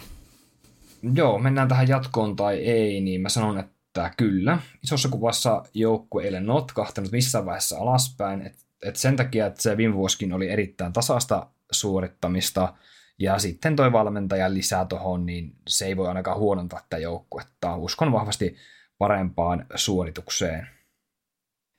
Nyt esittelyn joukkue, joka näyttää yhdistelmäjoukkueelta kahdesta vanhasta joukkueesta, lisättynä yhdellä ja paljon voittaneella pelaajalla. Kyseessä on One Win. Hei, One Win niin on kyllä tämmöinen venäläisten melkoinen... Venäläisten mafia. Joo, ja erityisen mielenkiintoista tässä joukkueessa on toi, että Boom, Boom Blitz on liittynyt tähän kuukausi sitten – joka on siis hänkin Grand Slam voittaja sieltä Navista muistetaan. Ja sitten kokonaisuutena niin tämähän on todella yksilötaitoinen, että toi Deko on kyllä älytön talentti ja myöskin Travis ja Forrester muistetaan tosiaan käsinä pelaajina, mutta eihän toi tuosta Boomblitzin liittymisestä niin ei ole vielä hirveätä otantaa, että mitä, mitä on tuonut tähän joukkueeseen, ja itse asiassa jostain luin, että hän ei ole itse asiassa tässä joukkueessa edes IGL, joka on mun mielestä mielenkiintoista. Joo, meillä on Makke tässä nyt semmoinen vanhan OneWinin ja vanhan Entropikin sekoitus käsillä, höystettynä Boomblitzillä. No joo. Että tota, spekuloin, äh, ollaan spekuloitu lähinnä humoristisesti, että mihinkö toi Boomblitz asettuu, ja nyt saatiin siihen vastaus, että lähinnä ollaan puhuttu siitä, että ei ole varmaan millään joukkueelle käyttöä Boomblitzille, mutta on ihan selvästi jouduttu tinkimään vähän siitä vaatteesta, että ei ollakaan siellä tier 1 tasolla Niin. enää. Joo. Monet sitä miettii, että siirtyykö Boomblitzit tonne Cloud9in ää, ton Nafanin tilalle, koska Nafanilläkin oli vähän huonompi kausi tossa, mutta se nyt ei tapahtunut, joten Boomblitzille ehkä luonnollinen jatkumo uralle sitten liittyä tämmöiseen nousevaan venäläisjoukkoon, joka on kyllä mm. täynnä talenttia. Viime Major karsinnan ennakossa syksyllä mä veikkasin, että One Win menisi tota jatkoon, mutta se ei ihan toteutunut. Muistaakseni jäi yhden voiton päähän. Ja silloinhan tuo joukkue näytti aivan eriltä. Ja tota, muistatko Makke, että Win pelasi silloin semmoisilla yliisoilla paidoilla, Joo, missä piti hihat laittaa hakannelolla kiinni, että ne ei niinku häiritse pelaamista. Ne oli semmoiset ihan jättimäisen kokoiset ne pelipajat. niin ja siellä oli se Lollipoppi oli ja Flame Joo, oli siihen Lollipop aikaan. oli, kyllä, Joo, kyllä. Et heistä on nyt luovutti otettu tilalle tämä tota Nickelback, Forester, Boomblitz akseli sitten. Mm, Nickelback toimii IGL tässä ja Deco luotetaan sitten tuossa AVP-pelaajana. Ja tota, yleisesti ehkä sanoisin, että enempi semmoisen tier 2 kastiin menee, että pelaa ehkä samassa kastissa tällä hetkellä Forsen ja Auroran kanssa. Toki Forse ehkä tällä hetkellä paras näistä ylivoimaisesti. Enkä ole ikinä ollut mikään Boomblitzin fani, niin mulle tämä joukkue jää tällä hetkellä tosi semmoiseksi välijoukkueeksi. Ei herätä oikein tunteita kumpaakaan suuntaan. Joo, ja nimenomaan kun katsoo heidän matsihistoriaa, niin tämä, että tuolla Tier 2-tasolla hävitään Montelle, Nainille ja tota, tämän tyyppiselle jouk- Auroralle joskus, niin tota, ehkä he ei ole sitä Tier 2 kovinta kärkeä, mutta ehkä ovat tekemässä semmoista nousua, ja tässä nyt ehkä semmoinen suurin näytön paikka tietysti tällä rosterilla. Jotenkin vaan tuntuu, että aika, aika nopeasti tulee nämä majorit heillekin, jos on kuukausi sitten vaihdettu näin monta pelaajaa, kolme, kolme kappaletta jopa mm. parin kuukauden sisään, eli en, en, en niinku uskalla heille luvata mitään hirveätä menestystä kyllä. No jatkoon vai ei? En, en uskalla laittaa jatkoon, vaikka kyllähän siinä niinku potentiaalia olisi, mutta en, en laita. Mm, Toi Boomblitzin tarina on ehkä sen verran surullinen, että hänen tulo tähän joukkueeseen ei minusta tuo ollenkaan sellaista lisäarvoa tällä hetkellä. Mm. Ja jotenkin sellainen kuva hänestä, tota, niin kuin että, että hän on niin kuin nimensä ja kokemuksen myötä tuohon otettu. Että ehkä se ton joukkueen rakenne ei ehkä hyödy mun mielestä Boomblitzistä hirveästi. No joo, kun mäkin sitä vähän mietin, että jos sulla on Nickelback tässä joukkuessa, niin eh, miksi otetaan Boomblitz, kun Boomblitzkin ehkä vähän semmoinen uhrautuja, että jo, haluaisin nähdä tähän joukkueessa, että jompikumpi näistä laitetaan pois ja sitten joku vielä yksi vähän parempi yksilötaidoltaan sisään. Mm. Et enempi tämä on semmoinen mix-tiimi ja ei löydy mulla tähän nyt uskoa tällä hetkellä. Sanon, että ei jatkoon kylmästi. Joo, yhdyn tähän. Sitten viimeistä otteluparia viedään. Meillä on siis kaksi joukkuetta vielä läpikäymättä. Toivottavasti jaksatte vielä olla mukana ja kuunnella. Seuraavana koviaan löylyissä keitetty norjalaisorganisaatio, jonka rosteri on paperilla monen mielestä parempi, mitä ranking antaa ymmärtää. Kyseessä on Apex. Joo, tämä Apex on kyllä todella mielenkiintoinen joukkue, että tässä kyllä sitä kokemusta löytyy. Ja jo lähdetään siitä, että siellä on Styko, JK, Menavki, niin on, on sitä tietotaitoa, mutta jääkö vähän, jääkö vähän semmoinen olo sullekin, että onko tässä niinku tarvittavaa materiaalia, että pystyttäisiin niinku oikeasti jotain tiedyksiä joukkueita haastaa. Et mä itse näen ehkä tämä Apexin semmoisena tier 2 grinderinä tällä hetkellä, että jotenkin vaikea kuvitella, että he noustas tasoa sille, että pystytään niin oikeasti menestyä. No joo, oot ihan oikealla jäljillä. Et mun mielestä yksi tota, hienosti kasattuu kansainvälinen joukkue kyseessä. Mutta sitten tota, tämä joukkue on leimautunut niin sanottuna hissijoukkueena. Et me ollaan totuttu jalkapallossa monessa muussa urheilussa käyttämään termiä hissijoukkue, mikä siis tarkoittaa sitä, että tämä välillä kolkuttelee top 30, mutta sitten taas toisaalta tämä voi pudota tosi paljon niin kuin kuoppaan. Ja sitten se homma vähän niin kuin lähtee taas alusta.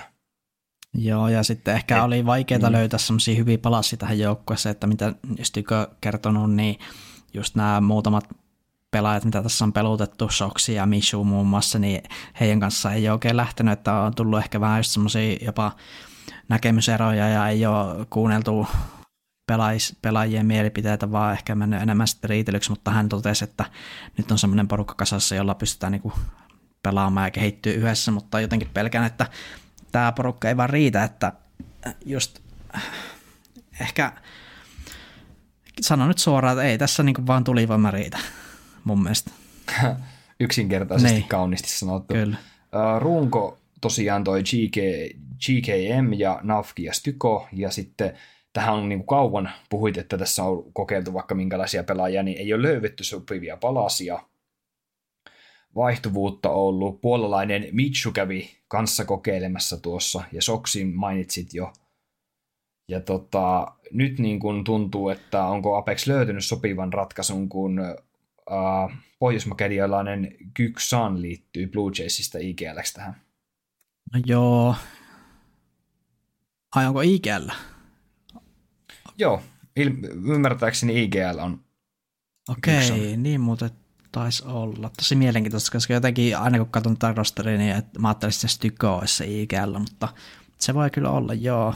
Mun mielestä se on Kykson ainakin tuolla netissä, kun tietoja tästä joukkoista katsoo, niin oli äh, Kykson merkattu. No niin, joo, no, mutta se on, se on kyllä hänelle tota, hieno paikka päästä harjoittelemaan tota johtajuutta ja mun mielestä toi Navki, Navki on semmoinen pelaaja, että olisi asiaa vielä johonkin ruotsalaiseen huipputiimiinkin, että mm, vähän ihmetteli kyllä. silloin, että miksi, miksi niipistä laitettiin ulos, kun sitten muistaa heidän bossiongelmat, mitä on ollut sen jälkeen, niin tosi jännä juttu, mutta täällä nyt sitten naapurimaan organisaatiossa niin todistelee taitoja jälleen kerran. Ja oliko semmoinen, että tällä joukkueella ei ole valmentaja ollut aina? Et nyt huomasin, että tuolla on tuommoinen puolalainen valmentaja kuin Kupeen. Joo, Kupeen liittyi tähän mm, viime, viime vuoden. Syksynä. Niin, eli joo. Ei ole sitä ennen tainnut ollutkaan valmentaja, se on ihan totta. Niin, mä mietin, että että tuoko sekin semmoista periaatteessa lisäboostia tähän joukkueelle, että olisiko se kuitenkin, olisiko niin kuin nyt oikealla tiellä. Mulla on semmoinen odottavainen fiilis Apexin kohdalla. Joo, mutta sitten jos mietitään niin näitä voimasuhteita tässä lohkossa, mm. niin Apex ehkä tähän semmoisen keskikastiin kuuluu tässä, jossa on muutamia joukkueita, nostaa nyt silleen niin kuin OneWin, Apex, Gamer Legion, mm. OG, Falcons. Nämä on niin tämmöisiä joukkoja, joilla niin nähdään sitä potentiaalia, mutta tuntuu, että se kilpailu on niistä viimeisistä jatkopaikoista melkoisen kovaa. Niin miten itse, niin kuin, uskallatko ennustaa, että Apexi menisi jatkoon vai mitä olet mieltä? No nämä roolitukset mun mielestä napsahtaa tosi hyvin kohdalle tässä joukkueessa. Että tässä on kokeneita pelaajia, esimerkiksi Tyko on pystynyt voittaa uralla muutaman pystinkin. Ja tota, mutta nyt siihen sun kysymykseen, että tota, meneekö tämä joukkue nyt jatkoon, niin mä haluaisin ehdottomasti sanoa kyllä, koska mä tykkään tästä Apexista. Mutta musta tuntuu, että tota, tämä on just niitä joukkueita, jotka pääsee todella lähelle, mutta jää sitä yhtä ratkaisuvoittoa vaille sitten läpipääsystä. Että Apexin kohdalla ei haittaisi, jos ne menisi jatkoon, että mä olisi itse väärässä, mutta mä sanon tällä kertaa, että ei jatkoon. Joo, mäkin tätä puntaroin ja kallistun itsekin siihen, että ei mene, ei mene jatkoon. Jatkoon, että... joo. Lähdetään sitten meidän jakson viimeiseen läpikäytävän joukkueeseen. Apexin vastustaja ja vikana joukkueena meillä tänään majoreille haastaja lavalle päässyt Gamer Legion. No joo, Game Legion taas tämmöinen joukkue, joka kolkuttelee koko ajan sitä. Et viime majoreilla pääsi tuonne haasteen lavalle tosiaan. Joo, se oli kyllä suoranainen ihme silloin. Muistetaan, että tämä joukkue oli kasattu juuri ennen majoreita. Oliko kuukausi ollut yhdessä tämä rosteri ja sitten yhtäkkiä ollaan Challenger-vaiheessa, niin se oli kyllä suuri menestys heille ja ää, mä tykkään tästä joukkueesta oikeasti, että tämä on myös semmoinen, varsinkin toi syy on hyvä nouseva ikällä ja sitten tämä Agori on tier 2 tasolla pelannut ihan kohtalaisen hyvin ja tämä on semmoinen joukkue, joka on itse sanonut, että ne on tosi tiimipelaajia kaikki, että heitä ei niin kuin silleen kiinnosta, että kuka kuolee eka ja näe, että todella tiimipeliä, tiimipelille perustuvat tämän rakenteensa ja ehkä nyt tästä mä haluan nostaa ton Akorin, että Akorilla jälleen kerran semmoinen näytön paikka, kun sieltä Mausestaan tosissaan tuli aikanaan potkut, niin sen jälkeen liittyi Game Legioniin ja tosi hyvin hän, hän on täällä pelannut, mutta ehkä, ehkä mä haluan mä haluan vielä Akorilta semmoisen hyvän suorituksen ennen kuin nostan hänet niin semmoiseksi tota, potentiaaliseksi nousevaksi rifle-pelaajaksi. Eikö, joo, mä näen aika, joo, mä näen aika samalla lailla, että niin kuin Apexin kohdalla, että tämä on hyvin roolitettu joukkue. Pohja pysynyt hyvin kasassa, ollut kauan yhdessä tämä rosteri. Mutta erona Apexiin, ehkä suurimpana erona on se, että tässä joukkueessa mun mielestä on jollain tapaa paljon nälkäisempiä nämä pelaajat, nämä haluaa enemmän sitä voittoa. Joo, ja tämä on huomattavasti nuorempi. Eh, joo, ehkä se, että tämä on myös nuori, niin myös johtaa siihen, että on nälkäisempi. Ja tässä joukkueessa on ehkä, tämä on ehkä hieman aliarvostettu, ja mä väitän, että tässä on semmoista vähän niin kuin piilossa pysynyttä talenttia. Et esimerkiksi romanialainen Mihai IM Ivan pelannut 1.20 reitingillä tämän alkuvuoden – ja näen tässä ja monessa muussa pelaajassa semmoisia tulevaisuuden staran aineksia. On tykännyt itse aina puolalaisesta syyhystä, joka on musta mainettaan parempi pelaaja. Sitten löytyy ruotsalainen Isak ja belgialainen Geos, ja ne on myös semmoisia potentiaalisia niin kuin, tason nostajia. Et nuoria kavereita, mutta tota, mä näen, että heidänkin niin kuin, parhaat vuodet on niin kuin edessäpäin vielä. Joo, just näin, ja sen takia kun näitä voimasuhteita punnitsin ja mulla on tosissaan viimeinen jatkoon meni vielä paljastamatta, niin sanotaan nyt tässä kohtaa, että se on mulla tuo Game Legion ihan siitä syystä, että näen heidät niin potentiaalisempana kuin Apexin juuri niistä syistä, mitä itsekin mainitsit, että niin on nuorempi, on ehkä tulivoimaisempi, mm, nälkäisempi. nälkäisempi. Jep. Joo. Ja sitten vielä Akorista sanon sen verran, että 30 vuotta ikää, mutta mun mielestä se on niin kuin täydellinen mentori näille nuorille pelaajille – että se on semmoinen niin kirsikka kakun päällä tässä joukkueessa. Ää, ai kuka? Akor? Ää, Akor. Akor on 25, mutta siis... Aa, mulla, mulla on mennyt tota iät sitten sekaisin. Joo, mutta siis kyllä ehdottomasti ja just se, että nimenomaan hänet nosti erityisesti semmoiseksi nälkäiseksi, kun on niin kuin näytönhaluja varmasti, että... Joo, mulla on näköjään mennyt tota, jostain syystä noin ikävuodet tota, niin sekaisin tuolla. Ja tota, itse sanon tosiaan kanssa tässä, että jatkoon vai ei, niin nämä yllätti monet viime vuonna, ja väitän, että nämä tekee sen taas. Että Gamer Legion on parempi kuin viime majoreiden karsinnoissa, laitan ehdottomasti jatkoon. Joo. Siinäpä Makki olisi paketoitu tämä meidän Euroopan A-lohko. Kurkataanko Makki nopeasti vielä tota Aasian ja Amerikan lohko, ihan vaan pääpiirteittäin, että miltä ne näyttää. Joo, kurkataan aluksi toi Aasia. Siellä on tota ehkä... Uh, Tämä Aasian lohkohan siis aloittaa kuudes päivä samalla aikaa kuin tuo Euroopan A-lohko, ja tämä jakso kestäisi kolme tuntia, jos me lähdettäisiin käymään näitä Aasia- ja Amerikan lohkoja vielä erikseen läpi, niin me tehdään tämmöinen hyvin nopea tota, syynäys näistä joukkueista. Mutta on tämä Aasian lohkokin mun mielestä mielenkiintoinen, että täällä on näitä joukkueita, joita me ollaan jo opittu tuntemaan tässä, esimerkiksi Tailu, Rareatem, Greyhound ja sitten tämä Mongols, joka on tämmöinen nouseva mongolialainen joukkue, että kyllä täältä tätä talenttia löytyy ja jos mietitään jatkoon menijöitä, sanotaan nyt tässä suoraan meidän omat ennustukset, niin mä itse uskon, että Rare Atom ja toi Greyhound on ehkä vahvoilla. Jotenkin tämä Mongols ehkä itselle vähän sille mysteeri vielä, vaikka tuttuja pelaajia siellä kyllä on. Sä sanot Rare Atom ja Greyhound. Joo. Okei. Vai monta tästä itse asiassa, kaksi menee. Joo. itse asiassa tähän oli aikaisemmin merkattu IHC tähän lohkoon, mutta aha, se onkin toi The Mongols nykyään. Ah, niin joo. Joo, mä katsoin, että tota, mun paperissa lukee, että IHC jatkoo, no, No. niin sitten mä mietin, että missä se on. Eli ne on Mut lähtenyt joo. sitä organisaatiosta, kun siinä oli sitä Kyllä. juttua. Joo, no niin, tää on hyvä. Eli mä sanon, mä sanon itse, että The Mongols, haluatko vaihtaa itsekin? Jatkoon No, meni jo. No vaihdetaan nyt sitten Greyhound Mongolsi, kyllä. Ja mä sanon, että The Mongols, eli vanha IHC, ja sitten mä sanon, että Tailuun. Haluan vähän tämmöistä ylläriä heittää tähän. Joo, mä menin tuosta Mongolsista ihan hämilleen, mutta joo, ne on vaihtanut tuota arkkaa, tai siis ilmeisesti lähtenyt sieltä, niin joo, laitetaan Mm, Mongolsia. Ja, Tailuun laitan pienet perustelut. Että tota, Tailuu on ollut ehkä eniten Euroopassa näistä joukkueista pelaamassa aikanaan, vaikka ei viime aikoina olekaan niin hyvin ehkä mennyt organisaatiolla.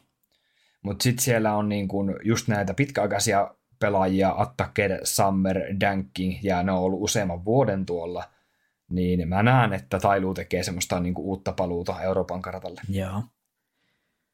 No Ja loikataan, IHC tai The Mongolsi ei tarvikaan varmasti se enempää perusteluja. joo.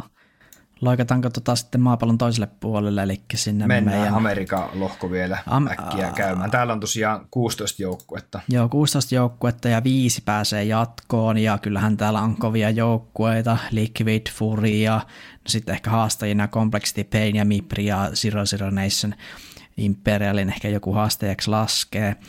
Mutta jos tästä nyt viisi laitetaan jatkoon, niin mä heitän tästä lonkalta, että ne on Liquid nyt ainakin, Furia ehdottomasti. Sitten näiden Brassin tiimien ennustaminen vähän vaikeeta, mutta mä sanoisin, että Zero Zero Nation öö, ja sanotaan öö, Mipri ja sitten Complexity. Aika hyvin, se oli täsmälleen samat joukkueet, mitä mä itse olin nimennyt tonne. Joo, Et mä jättäisin itsekin Imperialin ulos tästä, varmasti moni laittaisi Imperialin jatkoon. Ja hei, meillä on otettu kumpakaan, kumpikaan tota jatkoon hienosti pelannutta Painia, joka löytyy HLTV-rankin sieltä 19. no joo, ehkä mä vieläkin vähän, tää on vähän mysteeri itselle vielä tää rosteri, että niinku, kyllähän niinku ihan Joo. aukosti pelasi tuolla EPLssä, mutta ei nyt, en jotenkin usko. Joo, se olisi mä ihan samat fibat on itsellä tota, Peinin osalta ja sen takia en Peiniä laittanut jatkoon, mutta tota, me jäähän innolla seuraamaan myös tota Amerikan lohkoa, että miten siellä pelit lähtee menemään. Tosiaan 6.4. torstaina lähtee kaikki pelit PO, Best of ykkösillä tietenkin liikkeelle. Oliko sulla Makke vielä mitään tota, sanottavaa? No pieni kuriositeetti tästä Amerikan lohkosta vielä se, että Detonate, joka karsi tänne RMR, niin he jättäytyi nyt pois rosteriongelmien takia, niin tilalle nousi kukas muukaan kuin Evil Geniuses, jolla on kyllä vaikeat ajat ollut ja hirveässä mediamyllytyksessä koko organisaatio ja joukkue, kun ei ole sitä tulosta tullut sitten millään, mutta ehkä tässäkin Eikellä, sanotaan nyt, että Eikä on ehkä vähän semmoinen, voisiko olla semmoinen pikkunäytön paikka tässä, että No on, mutta ei, en, en saa, ei saa multa kannatusta. No ei kyllä multakaan. Joo. Kiitoksia kuuntelijoille, jos jaksoitte kuunnella. Tästä tuli melkein kahden tunnin ralli. Ja oliko meillä Makke, Makke tarkoitus tehdä sitten tota, niin B-lohkosta mahdollisimman pian jaksoa, ehkä tuossa viikonlopun aikana, jos löydetään semmoinen rako sille. Joo, ja, ja tota, B-lohko onkin sitten todella mielenkiintoinen ja aivan äärettömän kova taso mun mielestä niin kuin verrattuna tähän A-lohkoon, että täällä ei kyllä niin kuin hirveästi semmoisia niin heittopusseja löydy, mutta palataan siihen ensi jaksossa. Mm. Nyt päästetään teidät jännäämään, miten A-lohkon avauskierroksilla käy, kun pelataan just noita Best of 1-otteluita. Laittakaa Spotifyssa niitä tähtiä edelleen. Me ollaan tosi paljon saatu nyt teiltä niitä arvosteluja sinne. Ja sen kanavan saa myös tilata, jos meidän materiaalia tämä tuotanto kiinnostaa kuunnella pitkä, ja, niin kuin jatkossakin. Ja lähdetäänhän nauttimaan kaikki niin, tämän hetken parhaasta CSstä. Kiitoksia ja ensi kertaan. Se on moikka.